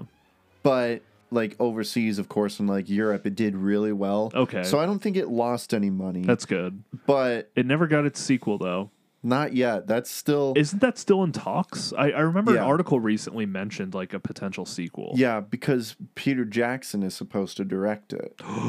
yeah. If it happens, I'll be so excited. I want it to happen because that was the original plan. Was that Steven Spielberg would direct the first one and Peter Jackson was going to direct the next one, and oh, I- that'd be so cool. yeah, and it, I I remember like a couple of years ago finding an article with Jamie Bell. Jamie Bell was like, "Yeah, I was talking to Peter Jackson the other day, and was like, still want to do that second Tintin movie." Oh, you know? nice. But I think Peter Jackson has been He's been- busy with a lot of things. He's did- been, since you know, he got sucked into The Hobbit and then he did his documentaries. yeah, the Hobbit was after that. I That- totally forgot. The Hobbit probably stole Tintin away from us. Yeah, because he wasn't originally supposed to be involved in that. So That I, I hope that it happens because I, I know they still want to do it. So it, it must just be. I always figured it didn't get a sequel because it didn't make money. That- but there's never been an official. It's not happening. Okay, you know? good. That's it's good. just been up in the air. I would love it. I, I would wonder what that tech would look like utilized today. Like, would it look Mm-hmm. way better? Because I'm. I already feel like this could have come out today, and I would wouldn't be surprised. Right. It Yeah. looks shockingly modern. Like it makes Yeah. me think of when Pixar tried to be super uber realistic, like Mhm. especially with their environments. Yeah. Like I'm like, would it look that much different? It probably wouldn't look drastically different. I don't think so. It might look a little better, but if you have the same team, you know, like Yeah. there's, it's it'd be difficult to like mess it up, you know. Yeah. Just get the same people, and yeah, I don't, I it don't just know. my, my I kept thinking about the new Uncharted movie while watching it, and I'm like, man, not even like an un, I'm like, this is we don't even need an Uncharted movie. Like this is the No. Uncharted movie basically. the video games are even has the kind of dynamic of in like a young like a younger adult with a older guy dynamic and yeah. I'm just like, man, you guys have the blueprint to make a good Uncharted movie, and you still can't do it. so, Yeah, honestly, I think Tintin is a uh, The Adventures of Tintin is a very underrated movie. But I have noticed it's it's getting a lot of like it's had a resurgence, like a kinda. cult following sort of. It's it's having its Tron Legacy and Speed Racer Yeah. moment, like it, where people go back and they're like, "Hey, remember this movie that like not a lot of people saw? That's actually really good." Yeah. it's one of those for sure. Like Yeah. a lot of people are finally kind of realizing how good it is. yeah, I'm seeing people more people make videos about it and such. including live action. I think it's one of the best movies of its kind of Yeah. like globe-trotting adventure movies. I legit just think it's one of the best ones. Yeah, agreed. You know, I the- love uh, Wait, go ahead. Oh, well, I was because I was about to dive into like a couple nitpicks, but we'll finish praising it first. Well, no, you go ahead because I think mine is going to go along for a while. Because I, I love it. It's not like perfect. It's I was really considering and giving it like five star just because I loved watching it. Five like- out of five. Like yeah, Wow. The uh, I was well, I didn't give it that. I was considering it. I was Mm. really close to it, but uh, there was just a couple moments that made me like double take a little bit. Where there's a couple plot moments that are really convenient to Mhm. like an unnecessary degree, like when Thomson and Thompson show up and they just run into them and they're like, "Here's the note, by the way," and then they're like Yeah. gone. um, I love those characters, but that was a little weird. And then I felt like the fact that the final like treasure just kind of being in that house from the beginning Mhm. and they it was just like there the whole time and then it wraps up so quickly like i felt like it wrapped up a little too quickly Mm. Even like the conflict with the villain it's just they fight him and then he gets arrested uh, I, f- I did I like the third act and especially like the action set pieces. It's all great. Yeah, them It just felt it just felt a little bit rushed in the end, just a little bit. I can I can I can see That's that. like my only nit. And it's a nitpick because I I wasn't like wow this is a horrible ending. I was just like that like I was like I felt like that just wrapped up really quick and I was like wait so like they went through all that but then like the mansion that was apparently Haddock's mansion like the stuff was just in some cellar down there the whole time so why were they all like out in other countries the whole movie just to go back that's my only nitpick because I was like it almost it almost makes some of the stuff like all the journeying feel a little pointless if like the Hmm. end goal was just back home anyway but I- I really don't care I just I thought of that and it well, I was think like they kind of addressed that because like oh I didn't know it was right on my Yeah. nose you know I don't I don't mind it. Uh it just it keeps it from me wanting to be like, oh, it's like perfect. But Yeah. I still it's still like a nine out of ten for me. I really love it. Um but Yeah. it, it's really like it's the epitome of it's more about the journey than the destination. you know? right yeah Like and I, a lot of good, you know, adventure movies, a lot of great adventure media that I like, even if it's a game or whatever, even if the ending is like whatever, you know, Mhm. if, if the actual journey of it is great, Yeah. the ending doesn't really hold that much weight. true And it, it's pretty sequel baity too. So I, I keep, Yeah, I keep that in mind too, is that it, it is kind of open ended because technically the journey is even finished. yeah So yeah that's kind of how I like forgive the kind of rushed feeling at the end it's like Yeah. well it's just leading into the sequel which it's been 10 years Yeah. we still don't have the because he's literally like, oh, like Sir Francis literally had more stuff and we found it. So it, it they technically didn't even finish like the actual journey. I mean, it still has a conclusion. You know, the villain gets his, you know, comeuppance and Yeah. stuff, and all that is wrapped up. So, yeah but Yeah, that's, no, that's I- I- literally my I only agree. nitpick. Otherwise, I think everything else about it, like I, I love, I love the beginning of the movie. How every character is introduced, even the humor. It doesn't land 100% of the time, but it's never annoying. But sometimes I actually hilarious. laugh. I actually do find it really funny. There's like a Yeah. couple moments where I'm like, I'm just like, okay, I'll breathe nose out of my air. But especially moments like um, early on when he meets Haddock and he goes and there's this whole sequence of him trying to get the key, Yeah. and then it, and it's like all dramatic and intense, and then it's just for a, an alcohol cellar and then the part I laughed at for some reason was when he's getting that and he like breathes into Tintin's face, and Tintin is just like he doesn't even like make a face or like he's grossed out. He just like just like yeah, he just like coughs with a straight face, like staring at him. Like the visual of that and how it was done was super funny to me for some reason.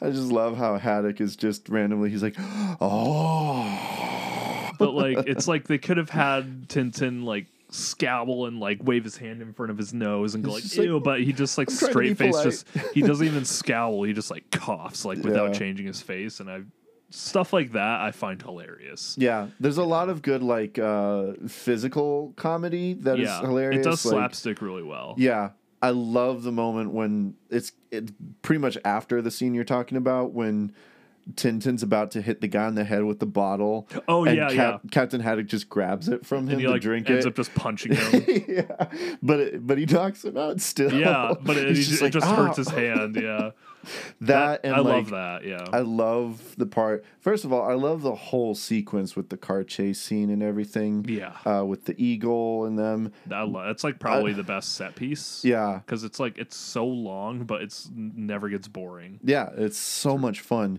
and I love it when Captain Haddock ends up in the in that dress. Yeah. and then he's he starts going after the, The eagle, way he's and then he picks it up like a lady. He's like, Yeah. "Oh, thunder and typhoon!" yeah it's it's just really it's just full of so much character and it has such a charm to it and it, it never it never wears out Yeah. like it, it's charming until the in, very end of the movie and oh man another thing i really liked about it was like scene transitions It- Oh, yeah. it didn't overkill it it's not like every scene had to have some kind of create crazy like transition but moments Yeah. like when they're they're on the lifeboat and then it starts zooming out and then a foot comes out and steps on it but then it's like a puddle in the city Yeah. and, or stuff like uh, What was the when they're underwater and a bubble comes up and it goes into the reflection or during Yeah. the especially the sequence where he's remembering his his battle on the pirate ships and it's Mhm. like zooming between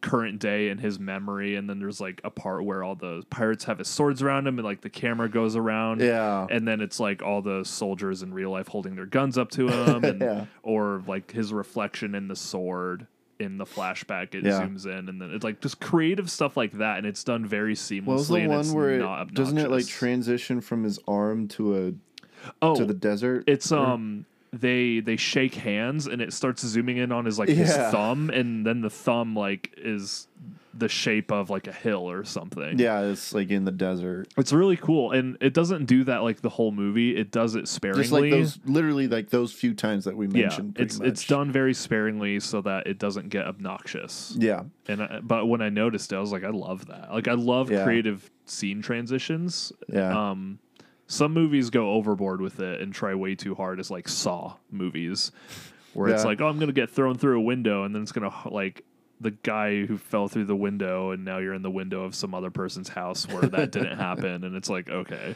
Yeah. but this movie does it really well and smoothly too. Like it doesn't Yeah. feel like abrupt or weird. So it's just a very creatively made movie. It looks great. I mean, it's animated, but like cinematography, cam- the camera work, which I'm assuming. I mean, it's real camera. it's work. technically a real camera, so Yeah. it, it feels like it. The lighting, just the way stuff is shot and composed, and action is done, and the choreography, and even the camera work during action, and Yeah. even just like setup and payoff. Like, there's a lot of little clever moments, like, like the beginning of the movie where the ship breaks and then he accidentally kicks the thing under there, and there's this whole conflict where it's like, oh, he doesn't know it's there, and then his apartment gets ransacked, but it's like, oh, but we know it's under there, so it's like, no, it's under there, Tintin, go get it. Um, and then there's like the payoff where he like finally finds it, and it was like a good thing it got kicked under there. When at first it's like, oh no, and Yeah. or on the ship when they the first lifeboat they lose it and so they go on a second one and then when they try to kill them they go for the blank one that Yeah. they're not in and there's a lot of there's just a lot of cool like subtle subversions of like setting something up like oh no this is bad that that happened but it ends up kind Right. of being a good thing sort of It all works out in the end. it's just a very clever script yes. um Good job, Edgar. Right? yeah. I love it. It's a it's a fantastic movie and it's criminally I don't even know if it's underrated. I mean, I feel like three I think it's 3.5 getting the attention that it deserves now. Yeah. And I feel like hopefully- 3.5 average on Letterboxd is way too low. I feel like it needs like a 4. Yeah. But- Honestly, you rated it higher than I have it. Yeah. And um, it's kind of making me think. I'm like, you're not allowed to love it more than That's me. right. Yeah, I, I have just- it at an eight out of ten. Yeah, I Um, just loved like pretty much. You know, I had a couple moments where I was like, okay, like maybe one joke in the whole movie. I just, it's not like I was like that was annoying. It was like sometimes the humor wasn't like hilarious for like one part. Probably I don't even remember what it was. Yeah. and then the ending was a little rushed, but otherwise I, I enjoyed like every aspect of it, and I was like enthralled by even just the filmmaking Yeah. of it too. Like I was really impressed and I was just happy I still liked it because I remember really loving it when it came out. Mm-hmm. Um, So I'm glad it held up because a lot of movies like that tend not to.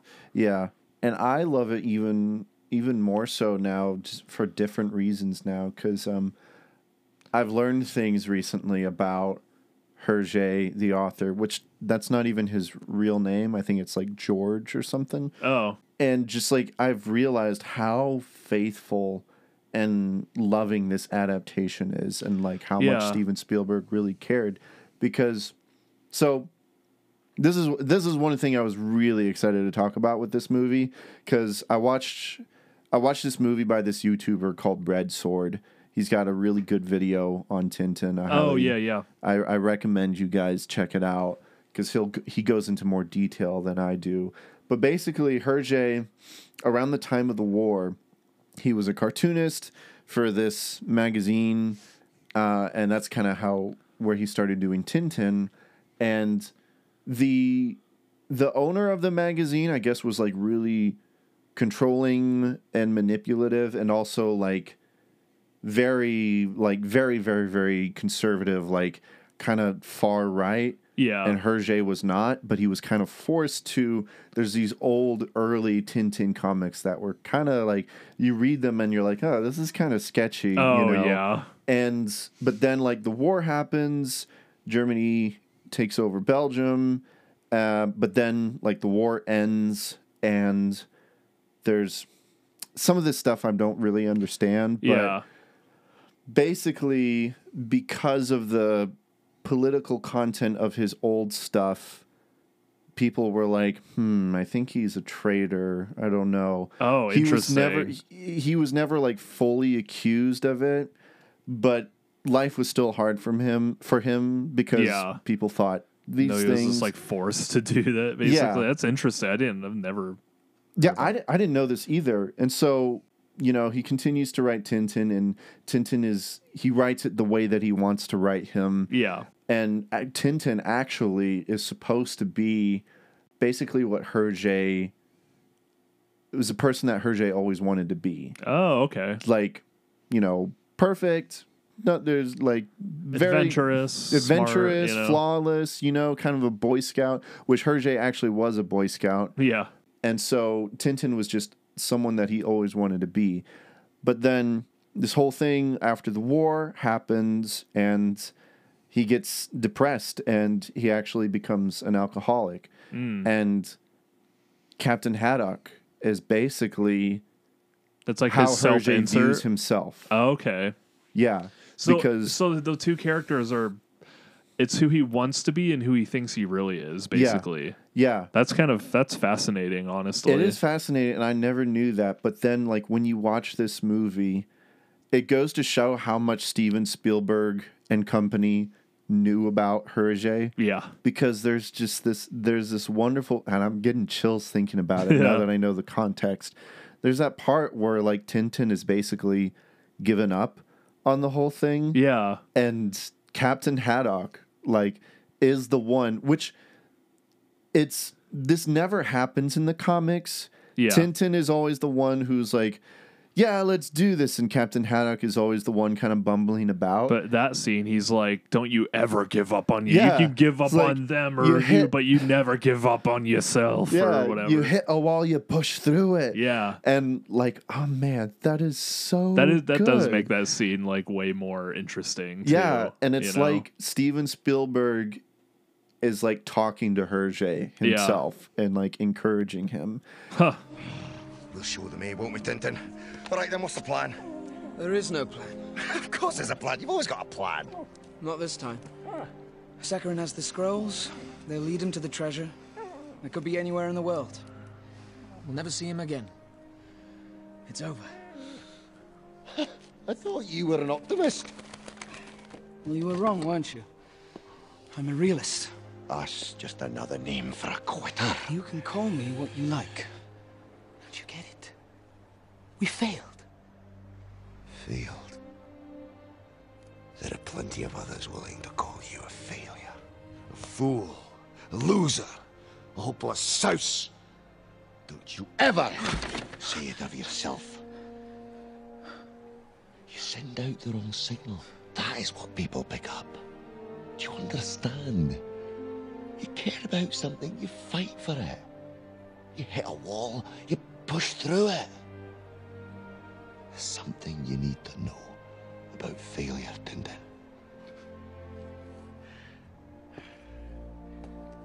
You can never let it defeat you.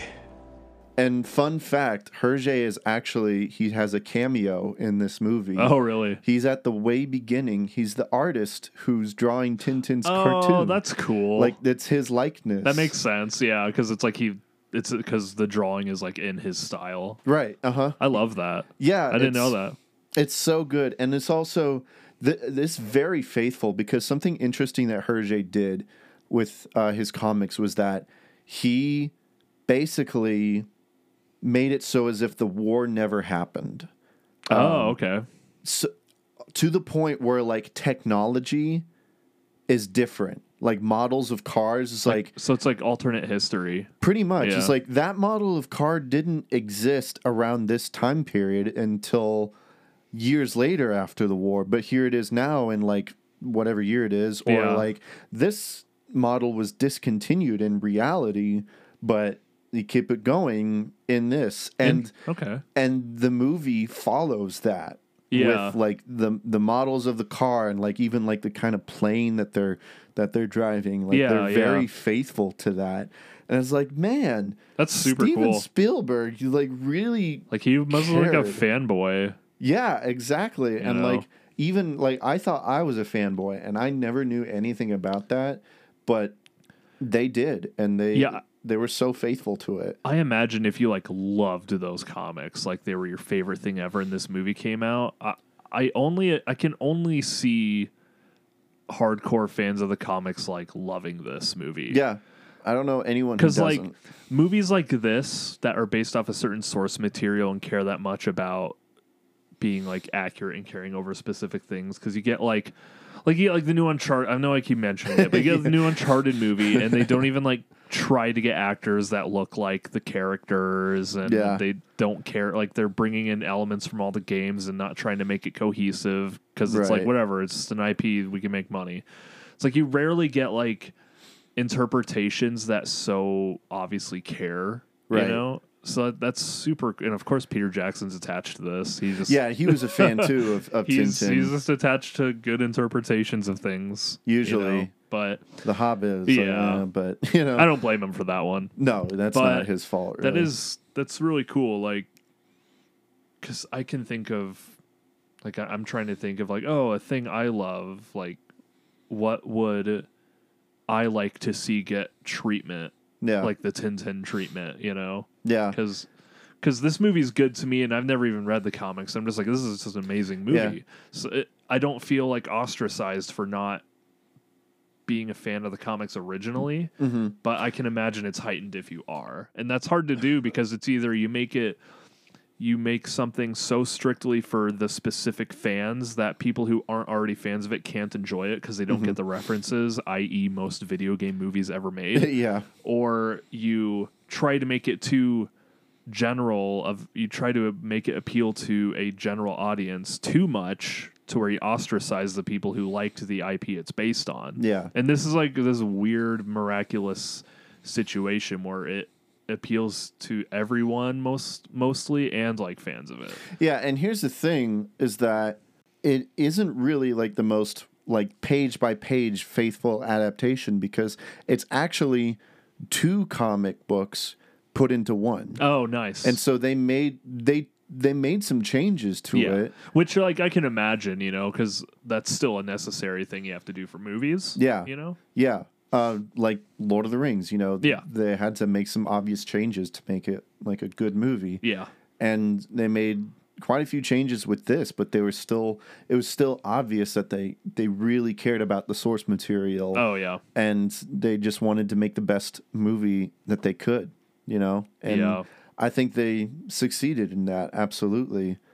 And it's one of my favorite animated films.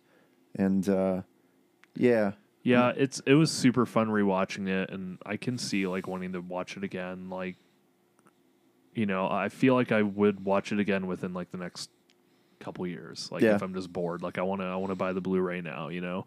I'm Like, surprised I don't have it on Blu-ray. Yeah, cuz I always loved it and but I was always just afraid to go back to it because I was like, I don't know if it'll age well. I don't want to be disappointed. But it's yeah. legi- it's legitimately just an incredible adventure movie. yeah, and it's held up so well. Yeah, it's shocking how good it still looks. Like the weird, like realistic textures but cartoony proportions of the character designs like don't freak me out.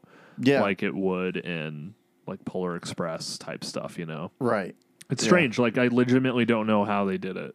It's really impressive. It's, it's like it, should, it lightning in a shouldn't work. That movie should not have like worked as well as it did, you know. But they they had people that really knew what they were doing and actually tried. Yeah. You know? And I will say, I don't like go. I don't go crazy all the time for Steven Spielberg. I don't either. Like Alexis, I, I think he's a great director, but I'm I'm not like. I don't think everything he makes is a masterpiece. Right. Yeah. Especially these days. This is out there Um, for my favorite from him, probably. Yeah. I I love this and Schindler's List. Yeah. I think Schindler's List is incredible. Um, like I don't know, this is probably a think of what hot take, but I'd I think I enjoy this more than the. Indi- I love Indiana Jones movies, but I feel like I like this more than those. This is more of my ironically. I, for me because like I I grew up with Tintin, of course. Yeah. And I didn't see I didn't see Indiana Jones until I was like older. Same. I, I, I didn't. Like I didn't grow up with Tintin or, something. Indiana Jones. Yeah. I watched Indiana Jones for the first time when I was like 16. Yeah. Uh, and Tintin, I was like around the same age probably. So. Yeah. I'd uh I so I didn't have much I don't have much of an attachment to Indiana Jones.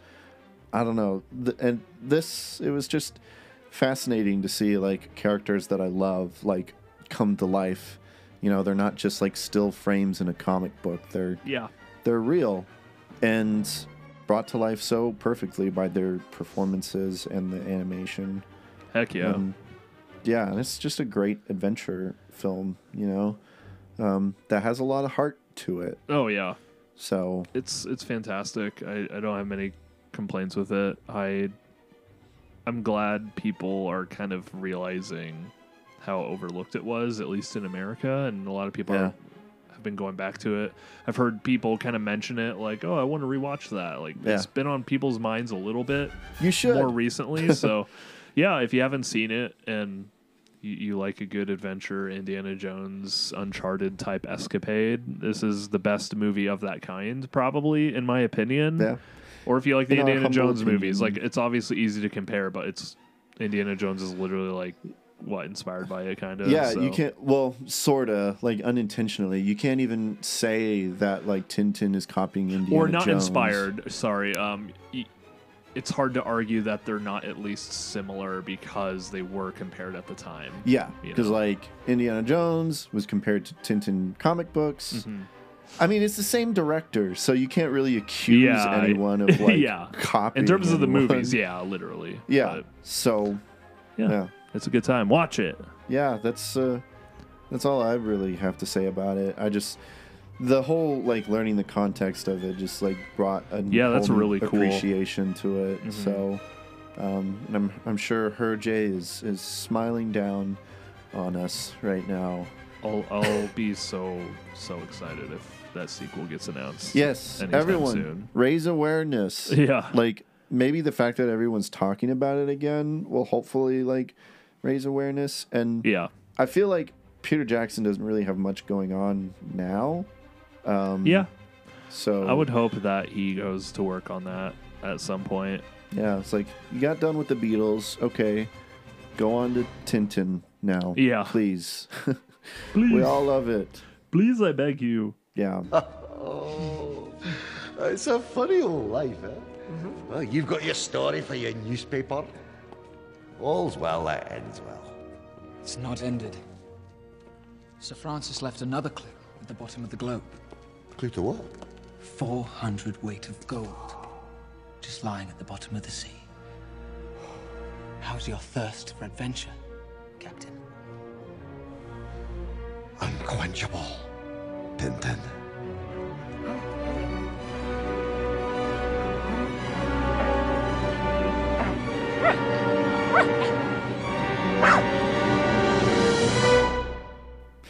So yeah, I guess that's Tintin. That's Tintin for you. Oh my god.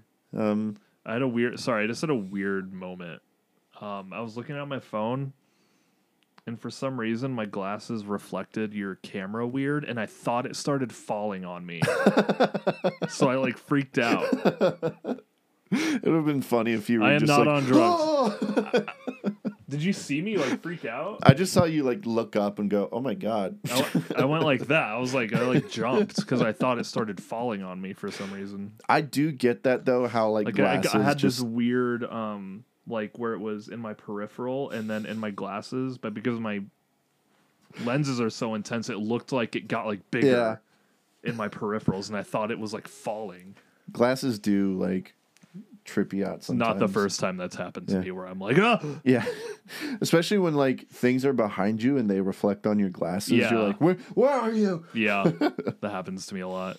Yeah, us glasses. Four people. eyes problems, Yeah, we're getting blind because we look at screens too much. pretty much. Um, all right, so I guess that's our talk on the Adventures of Tintin, Which Um, means next is Night on the Galactic Railroad.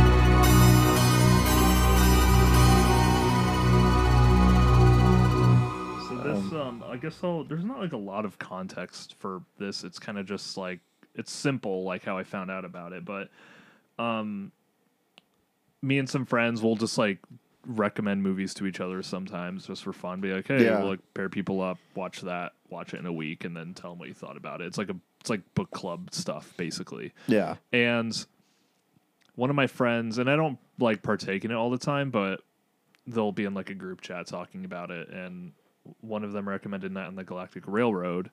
And the Blu-ray cover just like looked interesting to me. I was like, oh, it's some like '80s anime. I think '80s anime is cool. Yeah. like, I, I like that era of like anime movies. Same. just because they look cool, they're interesting, and Yeah. usually the themes and topics around them. Like, because I'm not a big anime person. I'm just not. Like, I like Dragon Ball Z and stuff, you know. But I like Death but I, lo- I love like Studio Ghibli stuff like that. So yeah, so I was like, that looks, seems interesting. I just looked up the premise, and my friend ended up really liking it, and was like, I feel like you would like this just because like the how it's paced and like the Yeah. atmosphere of it. It just seems up your alley. So I was like, okay, I'll check it out. Like I wasn't even in the thing, but I was just like, it looks cool. I'm, I just feel like watching it. yeah. So I watched it. Um, but yeah, it's called Night on the Galactic Railroad. It came out in 1985. Um, I'm gonna butcher this, but it was directed by uh, Gisaburo Sugii, uh, who is Mhm. he's done some animated stuff. Like he did like a Lupin the Third. That's a popular anime IP. I've been wanting to watch that along did, with uh, Cowboy Bebop. he- I don't think he did like the series. He just directed like one of the movies, The Right, Legend yeah. of the Twilight Gemini or something. Um, he directed Street Fighter Two, the movie, uh, which I kind of like, even though it's not like great plot wise. But I just think it's like a fun movie. Uh-huh. But that's a 2D anime Street Fighter movie. Yeah, Um, and then he just did some other random stuff. But this is like what he's known for. It's not like insanely popular though. But yeah. it's one of the most unique animated movies ever made in my opinion even in terms of like its art style i i watched it i really really liked it and then i watched it again and i adored it and then i watched it a third time for this episode and i'm like it's one of my favorite it's like it's a five star for me it's Hmm. one one of my favorite animated movies at this point if not just like at least in my top 30 20 all time probably like i just i Yeah. 20 might be a bit you know extensive to put it you know that soon put it up there but I, I really love it each time i watched it i was noticing more things about it and taking a lot more away from like the message and like all of its symbolism and what it was saying and the journey and it's like super depressing and emotional but Yeah. like kind of lighthearted at the same time Yeah. but The depressing part doesn't come in until the end. yeah, but like rewatching it, I like noticed, um, I noticed like foreshadow some foreshadowing at some parts and stuff, and I, and that made me sad. And I was like, oh man, like, Yeah, I didn't notice yeah, that the first time I watched it. I watched it last night. Actually, I rewatched it um, just because I wanted to refresh my mind. But I'll, I'll give a quick plot synopsis, and then we're gonna like talk spoilers. But we already we already said that at the beginning. But Yeah. it's I don't even know how to give a plot synopsis of this, so I'm just gonna I'm gonna try my cats best. go on a train. Yeah, two cats go on a train. So it's this cat uh, named Giovanni. The actual cat. He had yeah, they're like walking cats. Yeah. And Giovanni has a friend named Campanella, which the one thing I'll say about this movie is every time he says Campanella, it makes me laugh because he's like Campanella. Campanella. Like the way he says it's so rhythmic and funny. Very Italian sounding names. Yeah.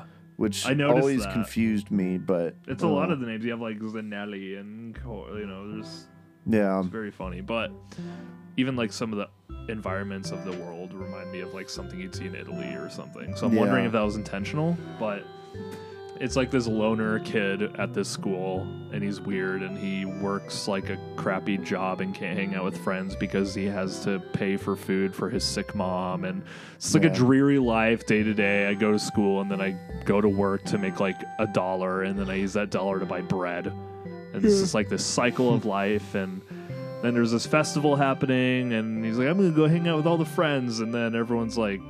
Oh yeah, by the way, his dad's like gone somewhere. Right, yeah. That's And why he's so everyone makes fun of his dad for being like a traitor or like something like that. Like a Like, oh yeah, your dad is like a loser, and they always make fun of him and stuff. So he goes. He's gonna bring that otter skin coat. Yeah, so like they're talking about that, and he's like, I'm gonna go have fun at this festival. But then he shows up, and all the other kids from school are being a jerk. So he just like freaks out and like runs away. And he goes on a hill, and a giant train shows up, and he gets on it, and then Very Polar Express. kinda, yeah, Kinda.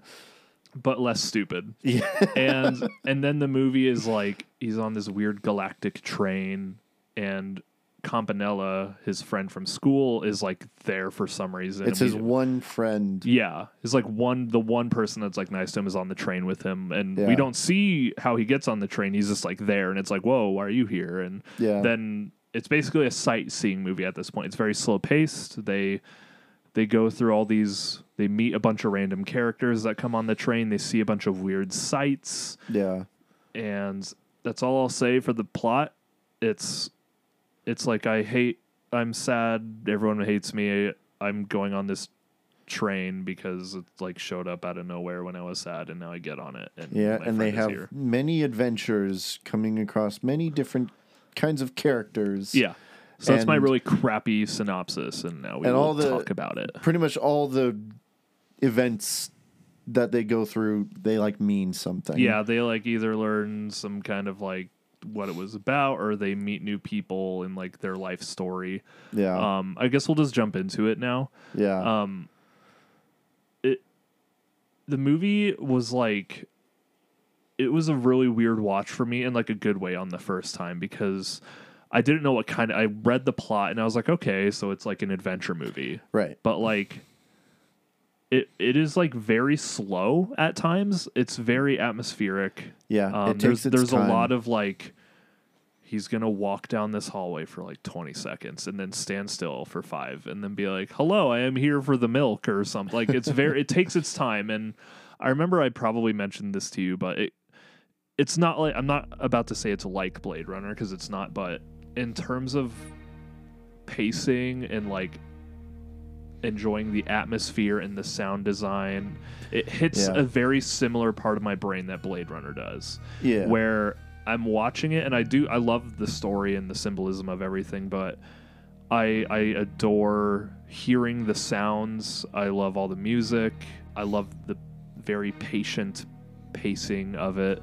Yeah. You know, it, it just tickles that same little facet of my brain that likes stuff like Blade Runner, you know, for Yeah. some reason. Like it's a very atmospheric thing. Like when they're on the train, there's this sound that like rhythmically happens like every few seconds. Yeah, it almost sounds like a train sound. Yeah, like there's dum, dum. always like ambience. Like Yeah. even when in, at the beginning when he's in the shop where he's like working his job, there's like all the sounds. Like there's so much background ambient noise and like attention to little details like that. Yeah. Like the sounds of nature and then the music and it's it's a very just peaceful feeling movie to Mm-hmm. watch. Like it's one of those where when I get to a point where I've seen the movie several times, I can just see wanting to have it on in the background just because Yeah. it's sa- it's like a pleasant ambience, you know. Yeah.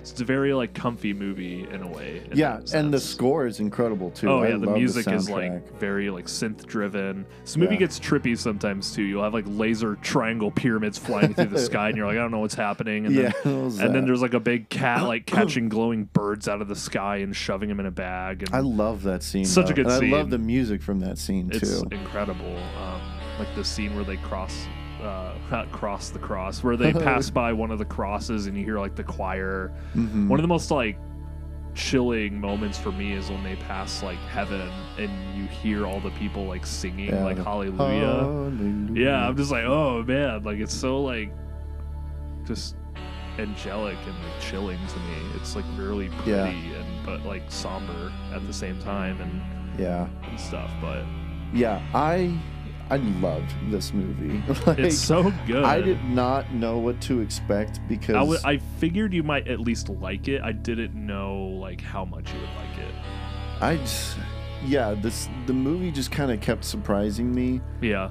I remember because we we follow each other on Letterboxd, and I Uh-huh. remember you posting a review for it. And You're I- like, what the Because heck I is remember that? the picture because it looks weird. you Yeah, know? it just looks like a dorky anime cat movie. you Yeah, know? it's like, what the heck? Why did he give this movie a ten out of ten? Yeah. Like, what is this?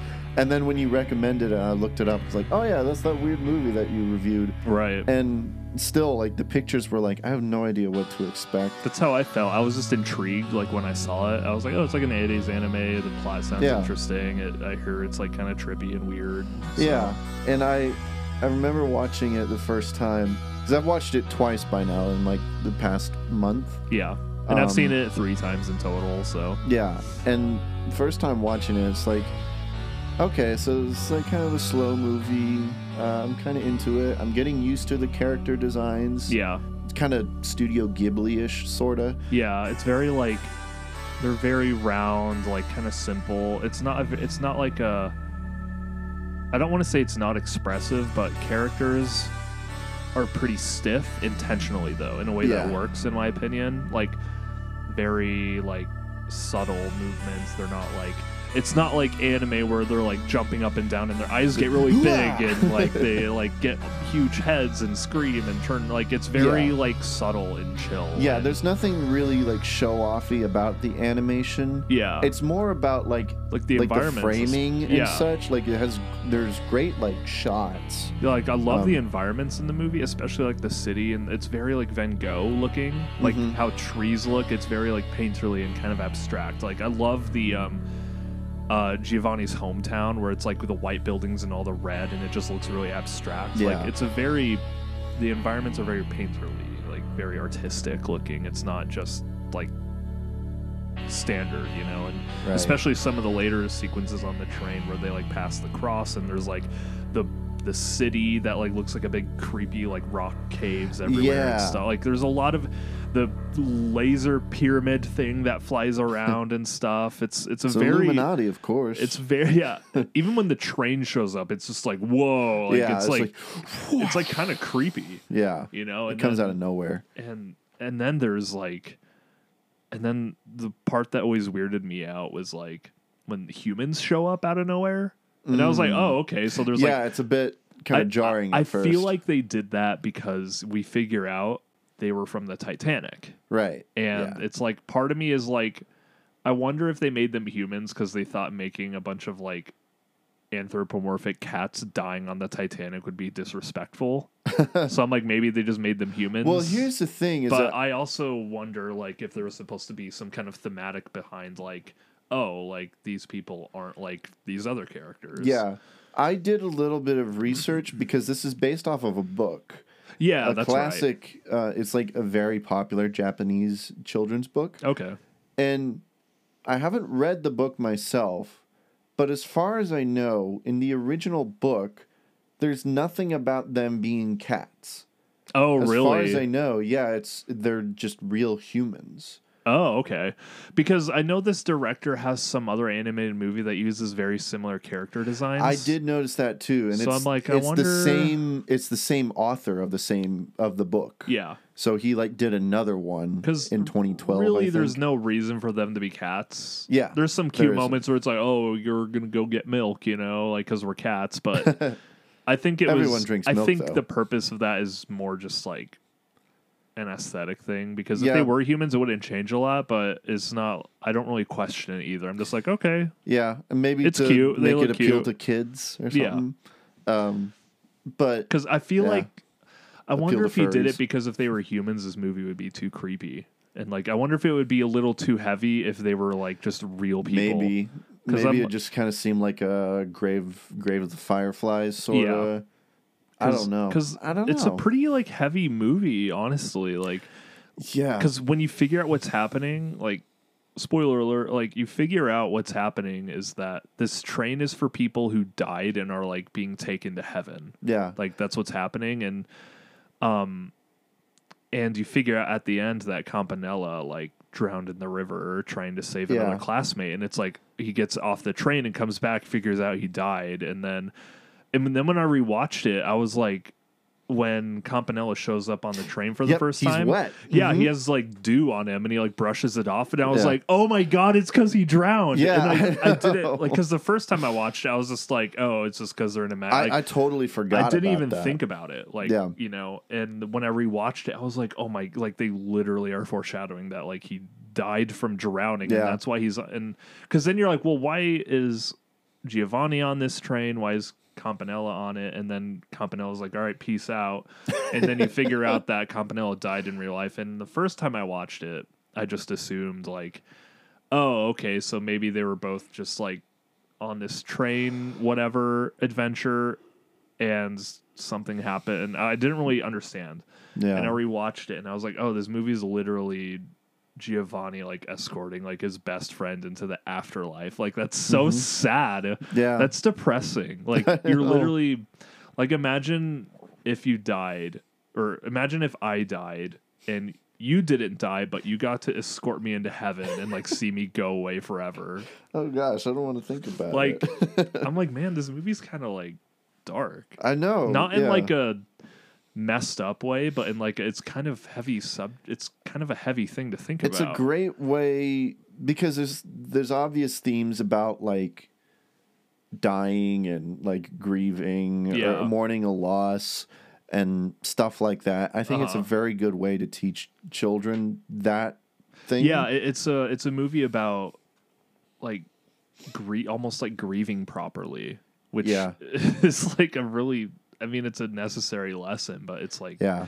it's pretty brutal and like And I, I even like- notice like some foreshadowing things where they're doing the ticket check and Giovanni's ticket is like special. Yeah. But everyone else's is the same, including Campanella's, and it's like, oh, so like Giovanni is just like this the special ticket is just for like because he's not dead like all the other people. Yeah. So it's like, oh, okay. So there's a lot of foreshadowing and like subtleties that Yeah. even I as like a grown man like didn't really catch on that much the first time, but I I eventually knew I was like, okay, people on the train are dead, but I didn't really catch it took me a while to grasp like what the main characters were doing there. Yeah. And what it all meant essentially. Yeah, once it all like because I'm watching the the first time I'm watching through the movie, I'm like, this is this is a pleasant movie. I'm really enjoying it. I really love the pacing, and I love all the interactions that they they're having. It obviously like means something, and I'm excited about like getting into what they mean. Yeah. And then the a- ending happens, and like wrapping it all up, and I'm like, oh my gosh, I- I, had like tears in my eyes, and I'm like,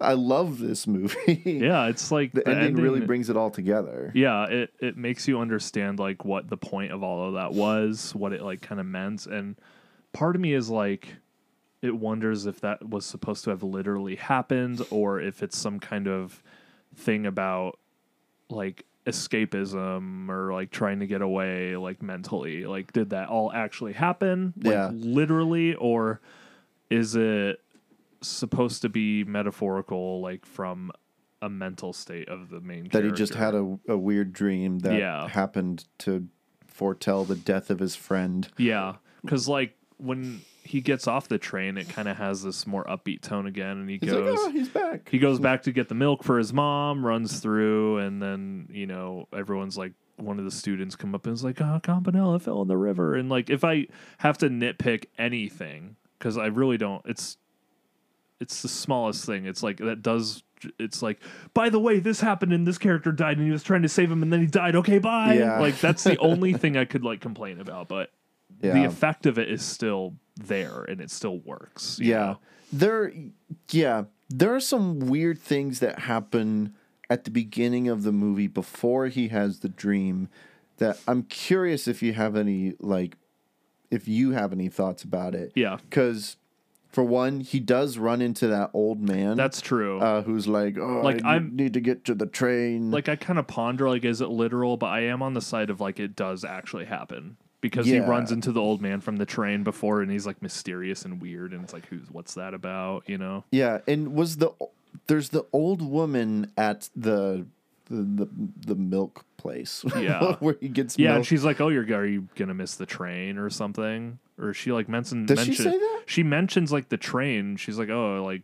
I, I remember one of them mentions like, I- "Oh, are you gonna miss your train or something?" I missed that because like It's a 'cause very- he goes to get like, milk and she's just like in the dark and she like who is this woman because she's not there when he gets back. Yeah, Is that the same old woman who was sitting in the train singing the hymn to herself? I think it was. Yeah. Okay, yeah. So you have things Yeah, because like she's that. like, "Oh, you're gonna miss the train," right? Because then he goes back and there's some guy working there, and the lights are on. Yeah. and he's like, "Oh, here you go. Sorry," you know.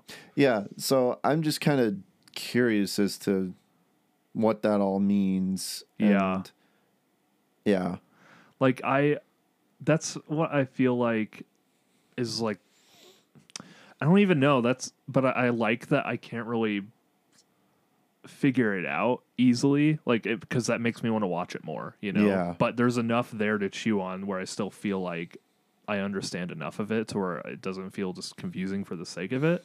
Yeah. But there's a lot of like like the thing with like Campanella and like wiping the water off of him at the, at the beginning. It's like, oh, I figured out I like saw a new detail when I rewatched this. And I think with those characters, like I still like wasn't thinking too hard about it on my second watch because the second viewing I realized that the old man and the woman were like at the beginning before Yeah. the train and part of me wonders if like running into them like I'm like they clearly know about the train maybe they're going up to like leave or something like they're already dead technically. Yeah. it's not like oh he ran into them and then they died.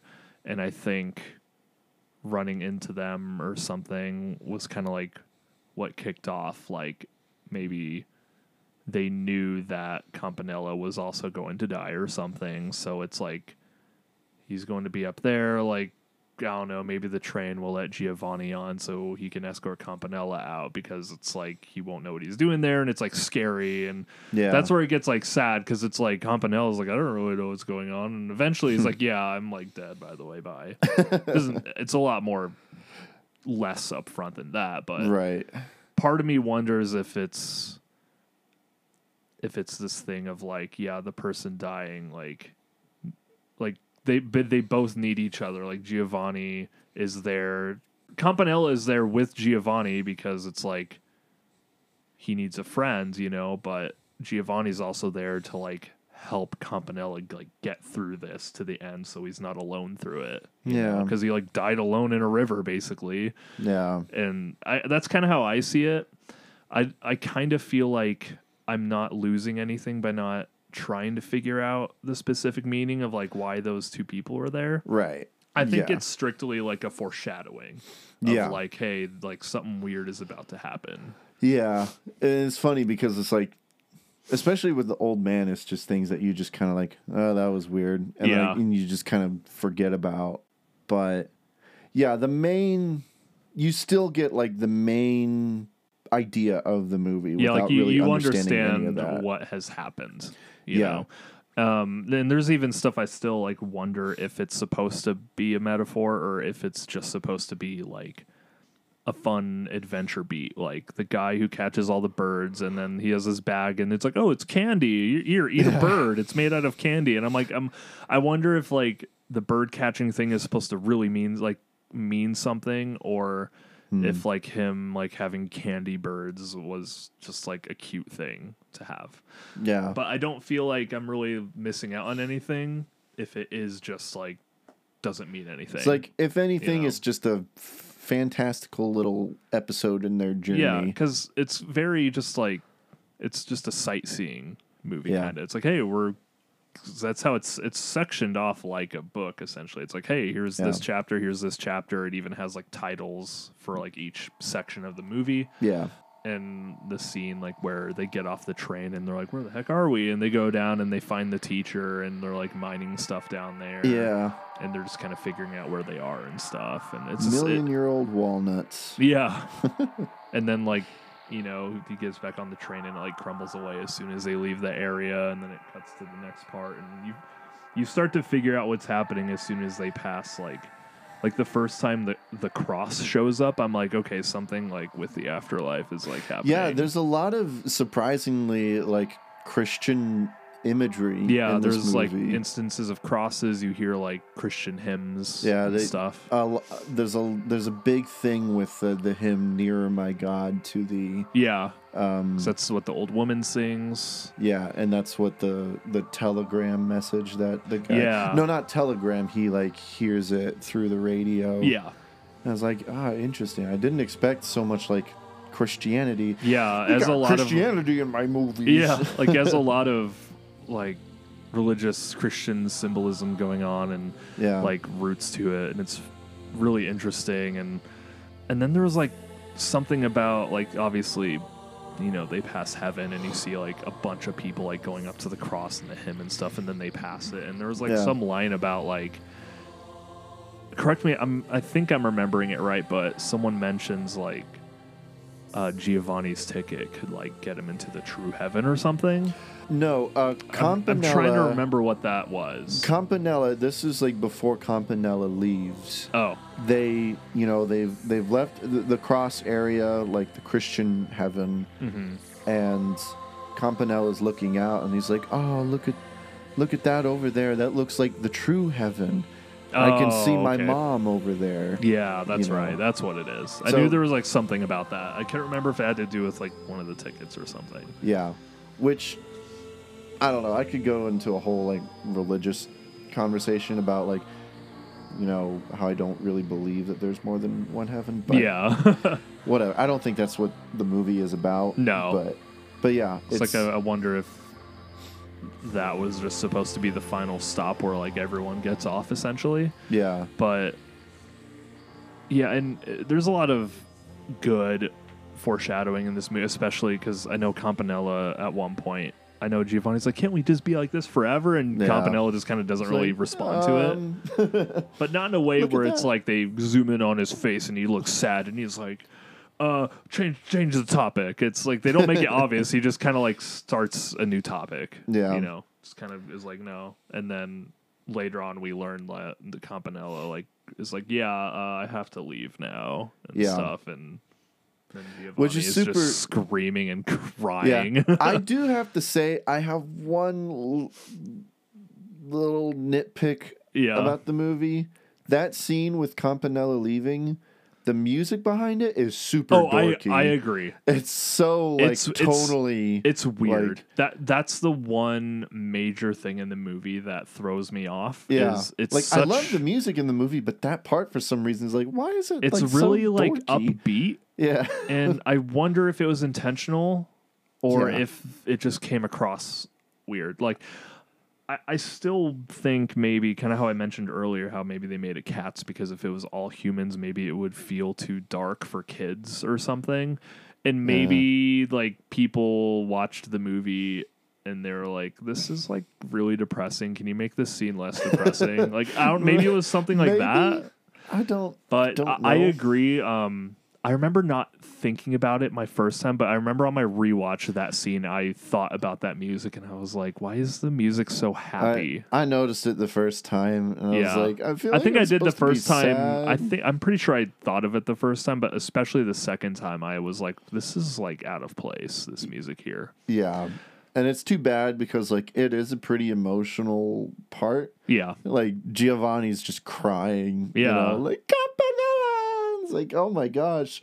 But I'm very conflicted right now with my yeah, emotions. yeah. The music is really biz- it's a bizarre choice, and it's like the only thing that feels out of character in the movie. Yeah. And I wonder if it was some bizarre editing choice that you know. I don't know. Maybe it's a maybe it's a cultural thing, maybe it's a generational like 80s thing. I don't know. or if you want to get deep and think too hard about it, maybe it's the the happiness of being able to go to heaven juxtaposed juxtaposed by the grief of losing life on earth where it's like it's happy for this person because they get to experience heaven but Yeah. from giovanni's point of view it's like no this is horrible but it's Yeah. you know yeah, I don't know. But either I way, don't think that's what it is. I'm just like, if I had to stretch to justify it, that's what I would try to say. But Yeah, it's like the one weird part in the movie. I agree for sure. I, I do love how uh, the whole like all the lessons in this movie like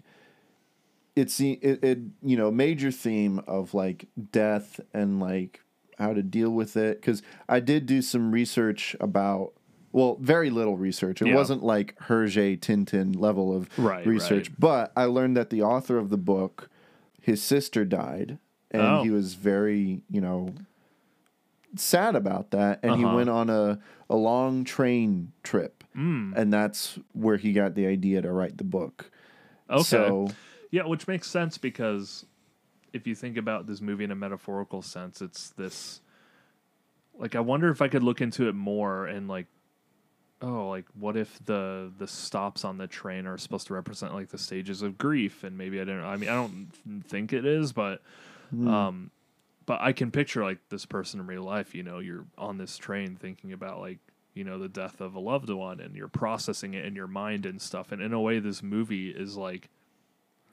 that where Yeah. the train ride is like the emotional process of death Yeah. it's like the whole train ride you know the night on the galactic railroad yeah you know that's which makes it even more interesting because it's it's like processing it before it even ha- or he knows it's happened technically. Right. he doesn't even know Giov- or he- Giovanni doesn't even know Campanella is dead until after yeah but he like pieces it but together. I think of it like, oh man, like he.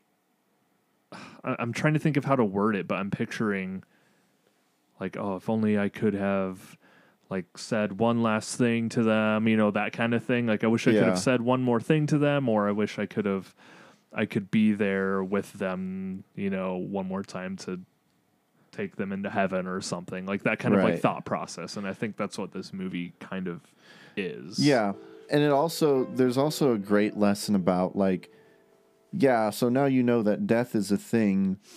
Here's how to live a good life, you know, Yeah. because there's a whole thing with the the story of the scorpion and of how Yeah, yeah. So there's there's a girl on the train, she's like the the Titanic uh girl. Right. um she tells a story about how like the Scorpio constellation came to be and how like there was a scorpion who, you know, like most scorpions, killed a lot of other insects Yep. insects to eat it. And then uh, I forget what it was, something else like starts to chase it, some other bigger animal. Yeah. And he runs away and I think he like falls into a pit and he's stuck there. And then he starts thinking like, "Oh, man, I could like have at least been food for that. To yeah, like if I was gonna die, I could have at least like helped um, another creature. Yeah, and so like he's feeling all guilty about his life because he's eaten so many insects and creatures, then he couldn't allow the same fate for himself, Uh-huh. and so he like prays to God. He's like, "Hey, in my death, let me be of some use to someone." Yeah. and then he burns uh, an everlasting flame, and he's he's the constellation Yeah. you know. And so at the end, where uh, Giovanni learns that Campanella is dead. That's kind of like G- like Campanella is the scorpion. Yeah. Basically, like except in the sense of yeah, Campanella died, but he got to show Giovanni like true friendship. Yeah. Like before he died, he got to do something for Giovanni. He got to be of use before his death, essentially. Yeah. Which is like the big mirror, like with that story. That story is basically the whole theme of the movie. Yeah. You know, where, you know, in in the real world, like if that happened, Campanella would have just died, and like Giovanni would have been like, oh, like Like no. oops but like in in this world with that story in mind and stuff it's like because there was like you know the moment at the beginning of the movie too where he kind of stands up for giovanni when like, Yeah. you know everyone's being rough on him in class and stuff and you you can see that he wants to be giovanni's friend and giovanni thinks of him as like a friend but it's clear like they're probably not like hanging out all the time Right. Yeah. like you know he just their dads were friends so they just Yeah. kind of you know they're cool with each other Yeah. and so i can see there's probably this untold uh, point of view from campanella where in the reality of things campanella dies and has a scorpion moment of like man i wish like i could have been a better friend to giovanni you know Yeah. before i died because he needed that and so in a way even though giovanni's the main character it almost ends up being more of a catalyst for campanella's character where it's like campanella Yeah. like that's why you know now that i'm thinking about it maybe that's why giovanni is able to go on the train because it's like campanella may have had this thought like the scorpion and so the train allowed giovanni to get on it so campanella could like be a friend to giovanni before going away forever Right. Yeah. which i hadn't really thought thought, of it like that, that, yeah. but i i kind of think that's the goal because Yeah. I, I did forget. Like, I'm glad you brought up the scorpion story because I kind of like forgot to bring that up earlier. Yeah. But that well, it that becomes story, super crucial in the end. Yeah, it's like a very important like because Giovanni's he prays. He's like, God, please let me be like the scorpion and like Yeah, help yeah. people like in my life. You know, I want to help people from now on. right. So Oh, so good. It's stupid cat movie about a, it's a stupid children's book I know that got turned into like cat movie. that was my exact like And- and I- reaction in my review. It was like, why is this movie about cats making me cry? Yeah, like it's weird because like yeah, it's based off a kid's book, but I can't really imagine kids watching this movie and being entertained by it at all. Because it's maybe not. it's pretty slow. It's visually interesting, but like it's very slow. I can see some kids finding this very boring.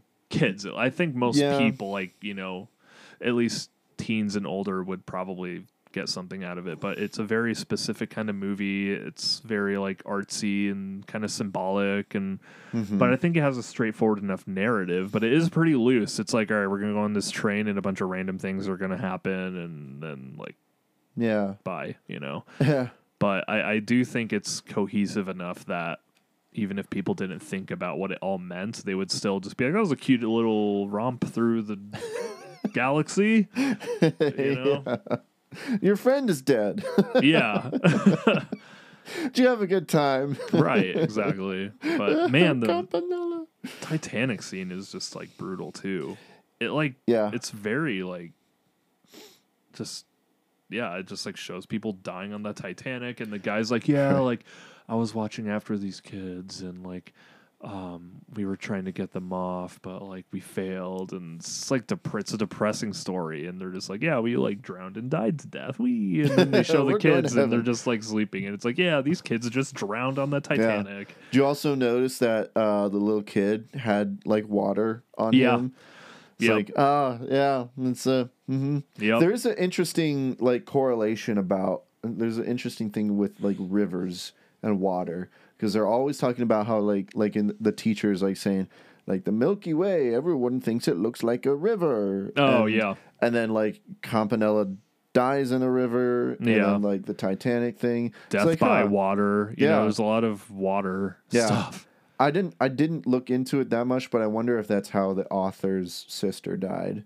I don't know. maybe yeah But that's interesting there's a lot of interesting things to think about with this. Like that's how that's for how like good some it is. 80s anime movie that's based off a children's book it has it has way more to think about than like a lot of artsy indie movies nowadays. you Yeah. know, like there's so much to think about with it, and but it's still like a pretty straightforward, cohesive story. But you can really pick apart its meaning and what it's saying, and um, it's just a very patient visual splendor, like audible splendor. Like I love the sound.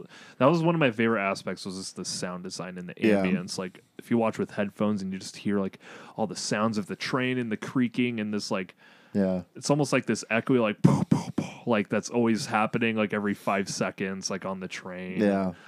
I just I love how it sounds and it's very like soft sounding and feeling Yeah. movie and visually like it's a very soft looking movie because everything's like round and warm and blue like not too bright and colorful it's like all Yeah. pretty toned pretty you know it's not like desaturated but it, it just has a very specific feel it's incredible it's one of the most unique movies like ever Yeah. Um, yeah, I was I completely can't, I can't really compare it to anything No. Except Blade Runner. Yeah, like Blade Runner, like the feeling it gives my mind, I compare it to, but the movie itself, Yeah. I don't at all. Not not a movie, but like it does like make me think of like old uh, books that I know of. Like for some reason, it kind of makes me think of this book called uh, "At the Back of the North Wind." Um, I feel like I've heard of that. it's like it was written by George MacDonald, and I feel like that this could have been like a- McDonald's. Shut up. McDonald is a thing before McDonald's. I know, I know. it's literally named after people named McDonald's. um, but it feels like something that he could write. Yeah, you know. that's the thing. This movie does feel like a children's book. Like Yeah. it's structured like a book. Yeah. You know. Which it's it's interesting because this book, I'm remembering things that I read about it. Um, this book, the book was published posthumously after the author was dead. Oh, and there's actually That he- makes it even more weird. I know, right? Ugh. um, I forgot about that. And also, there's a middle. He didn't really complete the book. Hmm. Um, he like was like revised it and revised it, and there's actually he was supposed to. There's like a middle chunk that he was supposed to have finished, but Really? he didn't. So, which is interesting because it doesn't feel like it's missing anything, but apparently there's supposed to be more in the middle that he never finished. So, Huh. I don't know. Yeah, wonder- it's weird. I wonder, like, I'm really curious to read the book to see, like, like, is it like a children's children's book where it's like just pictures and like it's 20 pages? No, it's like chapters. Oh, and okay. Like- because this like is from like the 30s.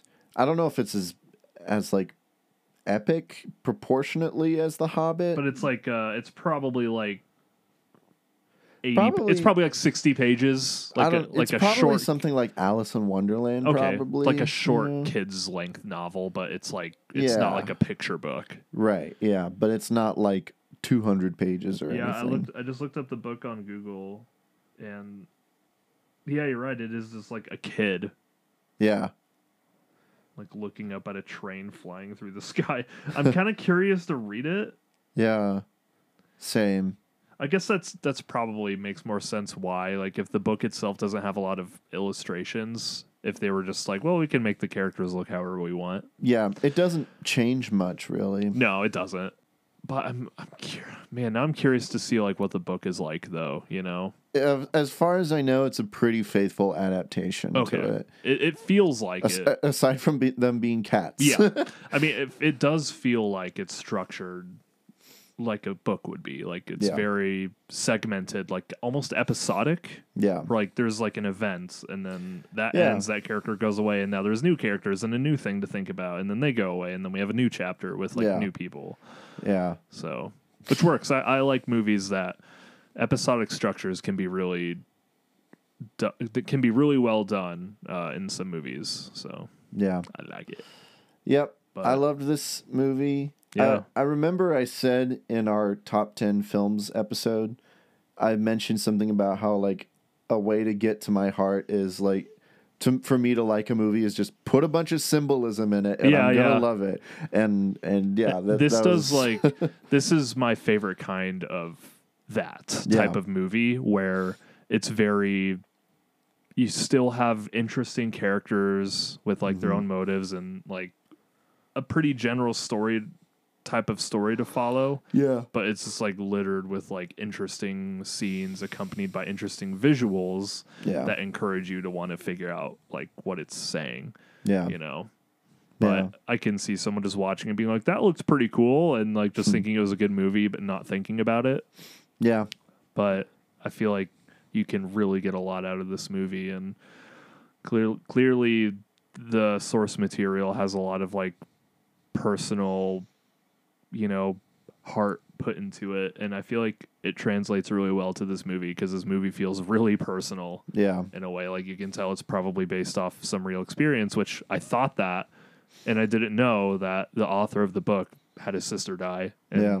went on a train and that's how he wrote it Yeah. so it yeah that feeling of it being this personally driven story about something like that makes sense Yeah. you know Yeah. Yeah, I loved it. I gave it a 9 out of 10. I gave it a nine the first time I watched it, and on rewatch I upped it to a ten because I just.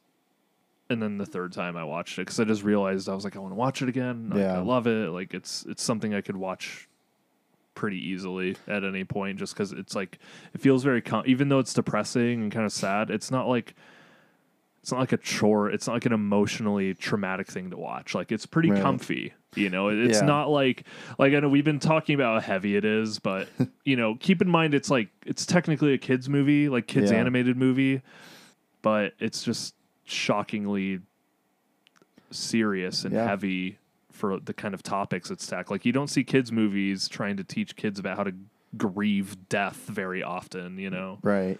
Yeah. So I think it does it extremely well. Yeah. And uh, I love it when when kids movies do that. It's, Yeah. uh, that's why I like um like I think The Lion King does that pretty well. Yeah, Like yeah, true. Handling uh death and all that. Literally And- get a scene of kid crying over his dead dad. Yeah. You know.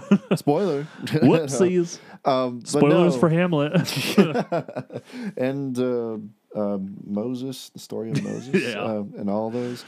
Kimba, no. I guess I guess the other most intense mature movie that's like a kids animated movie is like The Prince of Egypt. Ooh, yeah. That movie's dark. Yeah. You literally see a dead baby. Oh my god. when it's like little hand falls out. Yeah. It's like, dude, DreamWorks. I want to rewatch that. they're like, we're not Disney. that movie. Yeah. That movie's so good. I want to watch it again. I was gonna say we should talk about it sometime. Yeah, we but- could do another animated double feature sometime. Dude, yeah, I liked this idea. I liked how this worked out. Yeah, Uh, It- is- it's kind of funny because Tintin and Galactic Railroad are like the polar opposites of each other. One is very realistic CGI, bombastic, energetic, funny, and then the other one is 2D and like really slow paced and somber and like about death. Just goes to show our uh, our tastes. Yeah, they're about as opposite as you could get. Although they are both very good adaptations of Yeah. uh, or- uh, already existing work. that is true. They are both Yeah. like book or comic adaptations. Yeah, and they both have like interesting backstories about the author. Um, True, yeah. which I didn't expect, but It worked out. yeah. So um, that was a good good suggestion for Night on the Galactic Railroad. Yeah, Mitchell. I'm glad you liked it because I it connected with me and I was like, man, I've never heard of anyone talk about this before. Yeah, I had So never I- heard of it. I'm glad showing it. I'm glad the first person I made watch it really liked it. So I don't Yeah. feel so I don't feel crazy for liking it so much. Yeah, and now we're introducing it to the, the 15 Yeah. people. um, uh, you guys should definitely check it out, especially like if you like like anime films. It is like Japanese. It's for you can watch it for free on Amazon. It's got like it's Yeah. like the we- the IMDb TV thing. That's what I did, but there is ad breaks Yeah, in it. I own the Blu-ray too. Are okay. So contact Mitchell. Yeah, if you I'll wanna- send it to you. if you want to borrow the Blu-ray.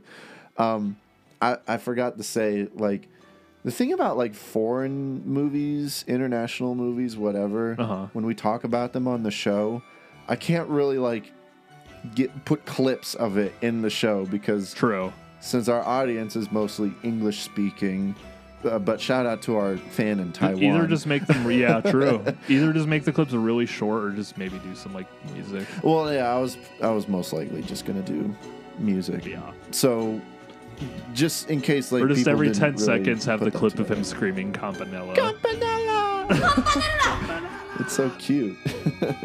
Cute distressed cat who has just experienced death. So cute. yeah.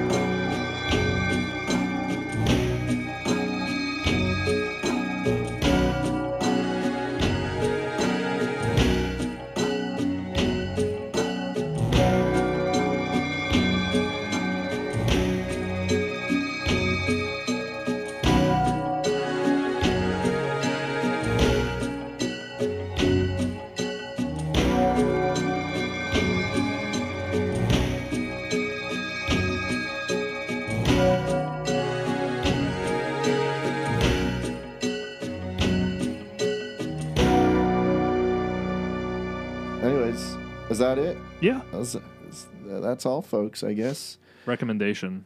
Recommend. Whose turn is it? I think it's mine. Uh, I'll do an album recommendation. It's Oh. uh, it just came out. It's a double album. It's like twenty songs, an hour and twenty minutes. So it's a it's a lengthy Jeez. one, but it's a Big Thief's new album. It's called Dragon New Warm Mountain. I believe in you. Uh, it's by Big Thief. I've always liked Big Thief, but I've never been like in love with them. But I I've listened to um, Masterpiece recently, and I haven't listened to like a lot of their other stuff. But um, this new album is great. It's probably my favorite so far. I mean, I've Uh-huh. listened to some other songs from other albums, and like Masterpiece is really good. But it's a very like cosmic, e like folky album Uh-huh. and it has a lot of really fun production and it's it's pretty chill but it's not boring it's got some uh, really fun tunes but yeah it's a nice folky album it's pretty long but I, I really like it and it's probably gonna end up being one of my favorites this year easily so Nice. uh yeah dragon new warm mountain i believe in you by big thief check it out if uh if you feel like it Check out those warm dragons turning, turning.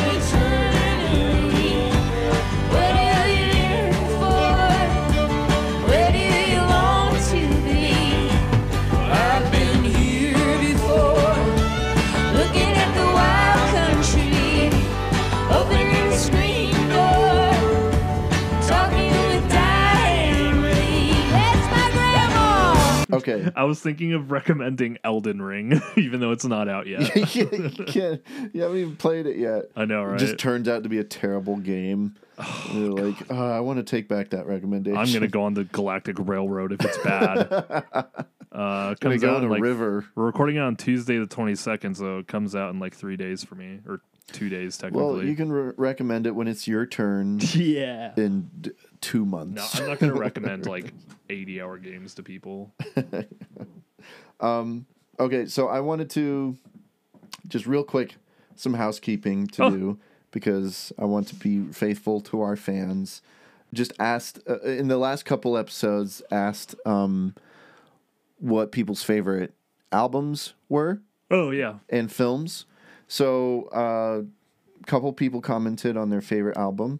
Uh, Lisa said Adele's new album. So Nice. 30 by Adele, which I, I, I that was in my top 10. I did love that album. Excellent. Tyler says uh, he actually lists a, a few. So This is like favorites of last year, right? yeah, of Okay. 2021. Yeah, Gotcha. thank you for uh, clarifying. Because when he said favorites, I was like, oh, her favorite album of all time is Adele's new album. No, yeah, I'm Dang. sorry. I meant of 2021. Gotcha, gotcha. Tyler mentions a few. He said uh, Scaled and Icy, which is um uh 21 Pilots. Well, his name is Tyler. yeah, it's actually the guy from 21 Pilots. It's got some Um, good songs. Mercury Act 1. He doesn't say who it's by. Never heard of it. Let me look it up. Look it up. Uh, and Donda. He said Donda, which is Kanye West's. I never listened to all of it, but I heard it has some good stuff on it. Um, Donda, Donda, Mercury- Donda. But yeah, Mercury Act One is by Imagine Dragons. Oh, okay. Great. That was my favorite album. It's probably my favorite album of all time, actually. You, don't lie. You didn't put it in your top ten. You didn't even put it as an honorable no, I didn't. mention. I didn't listen to it, Imagine, dude. Just imagine dragons, man. dude. Imagine, If you could just imagine. them. Dragons. the guy who made Spyro be like. Okay, cool. Thanks, Tyler and Lisa. Uh, what was your favorite film of 2021? Was asked. Nicholas said in all caps, Dune. nice. And uh, I guess Dune is technically spelled with all caps all the time. yeah, I guess. Yeah, Yeah, it's true. He's being accurate. It would ch- change the whole movie if it was just capital D and everything else was lowercase. Remember the first logo where everyone thought it was Dunk because No. the E because they had to add a little star on the far right thing so it looked more like an E instead of a C because it was just like the U shapes like Dunk. in different yeah so everyone was like Haha, seeing Dunk soon That's funny. I didn't know that. it made me laugh because that's why they added the star in the second version Mm. there's like a little star in it at the right so it looks like an E instead of a C Um, Lisa said tragedy of Macbeth. Hands Nice. down. No competition. good choice Yeah. I, agree. appreciate it It was my number one as well. This is my number two. Yeah. Get lost. No. I like Spencer too much. I'm a simp. no, Spencer is really good. Yeah. And it'll probably grow on me over time. That's like, just such a watch it. specific type of movie. Like it was like that's It- just a Mitchell core movie, you know? I mean, I it's, it's my kind of movie too. Yeah, Um, that's just like the epitome Don't of just like say what it's I- about That's the epitome stuff of stuff I like in movies. no, same. Yeah. Yeah. It's All like- right. Sorry. Let's just do another sponsor episode.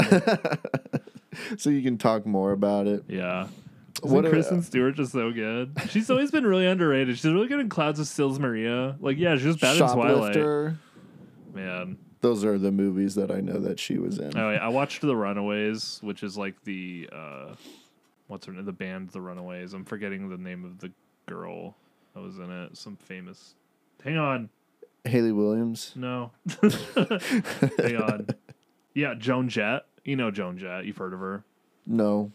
Well, uh, The Runaways has a song that's like, "You're my ch- ch- ch- ch- cherry bomb." You know, like that. oh, yeah. so know Joan that Jett was song. in that, and then she became a solo artist, and Kristen Stewart plays Joan Jett, and Oh. Dakota Fanning plays the singer, like Lita Ford of The Runaways.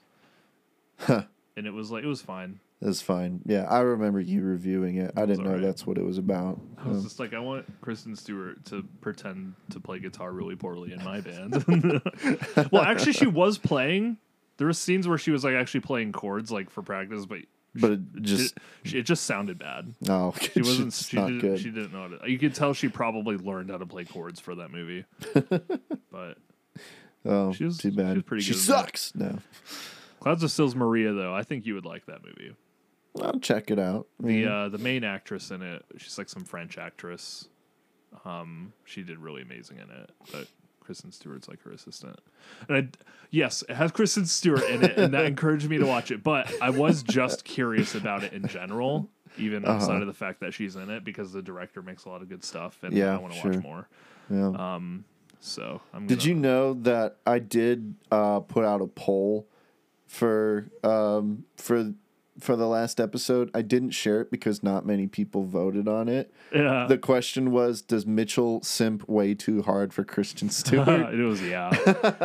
I do. One person voted yes. I don't even like simp in like a, oh she's so attractive way. I just I just simp in like a she's just cool. I just want to like hang out with her and get a It's beer. a personality thing for sure. You love Yeah. her personality. I mean, it's I sound like such a freaking loser right now, but it's it's not like oh she's so hot I love her. I just I just think she's cool. I don't it's know. okay. Yeah, I used to do the same thing it's like a like not Jennifer Lawrence. Yeah, it's not in like in a like with like Katherine Waterston. Yeah. It's not like she's an amazing actress. I just think she's cute. Yeah. You know, with Yeah. Kristen Stewart, it's just like I just think she's cool. Yeah. you know, She's so cool. Yeah. it's weird. I don't know. It's kind of like how I am about Robert Pattinson. Kristen Stewart and Robert Pattinson are basically the same person to me. Yeah. if that makes sense. We need to end this They episode. one I'm talking one nonsense. person. What are well? What are we going to talk about in the next episode? Good point. Um, I feel like we need to. I don't know. What should we do? I gave my idea for the last episode. It's your turn. Um, beat Bloodborne so we can talk about it. Uh, no, that's that's a heavy load. That would take a long time. well, Um, I'm trying to think of like. That was a joke, by the way. I mean, if you beat it when you eventually beat it someday, we should. we should. But yeah. I don't want you to rush it because it's. I replayed it, and the, I replayed it a couple months ago, and then did New Game Plus again. I've played it like twice in a couple months. yeah. and it has um like I am with everything.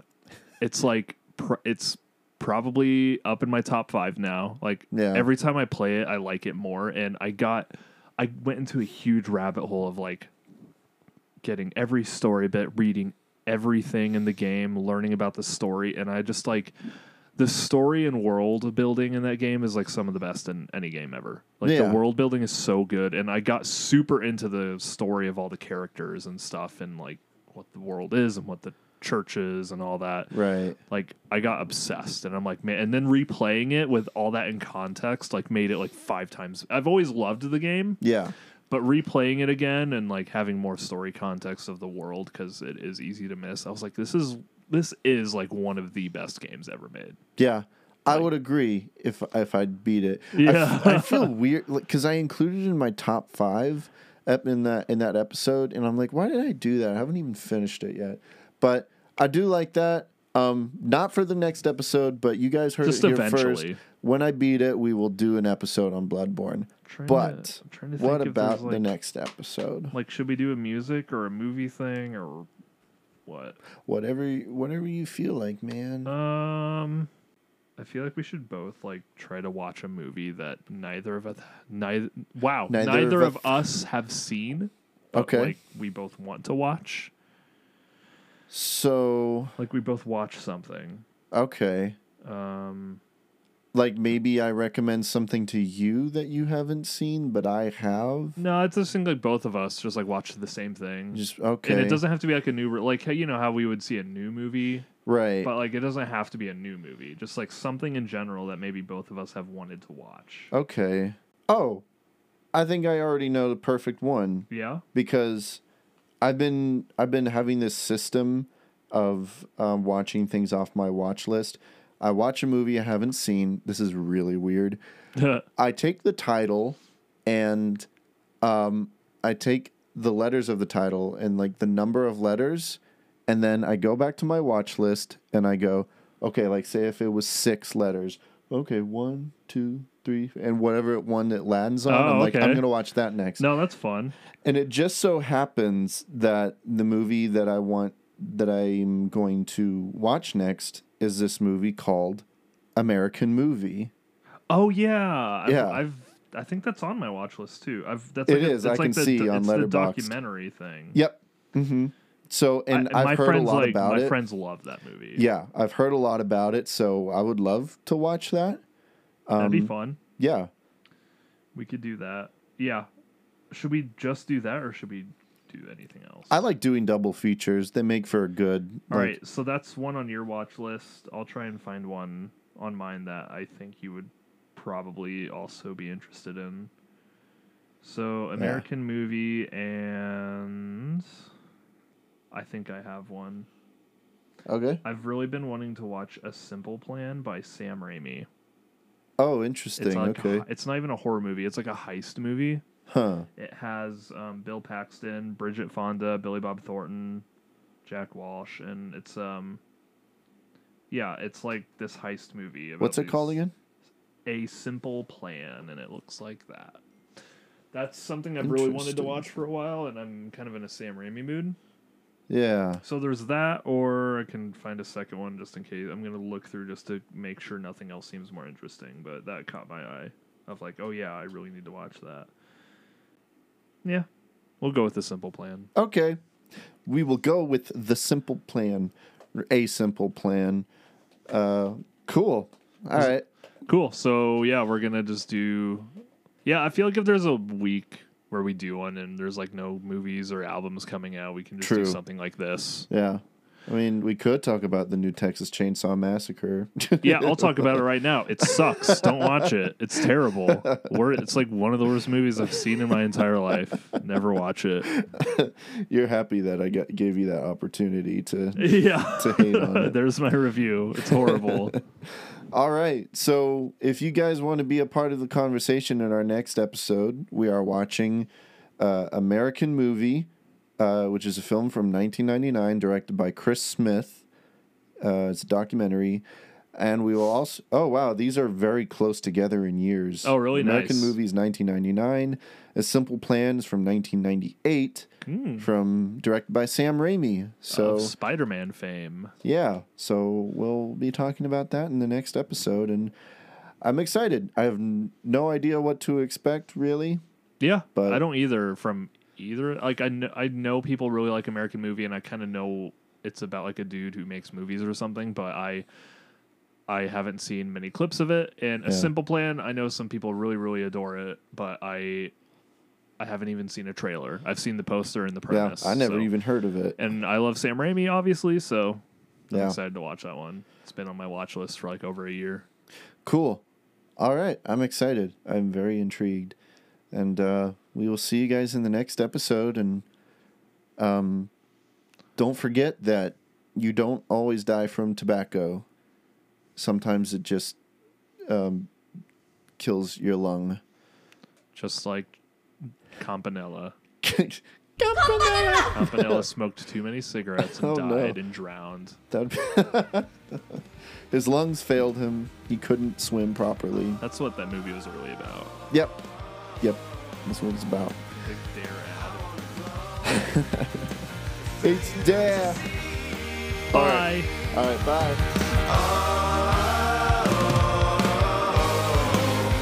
Thanks for checking out this episode of the Podwood Forecast. If you liked what you heard, be sure to subscribe. And if you'd like for us to give you a shout out on the show, be sure to leave a rating and review on Apple Podcasts. And also feel free to look in the show notes for links to our social media at Twitter and Facebook. And as always, stay beautiful and thanks for listening.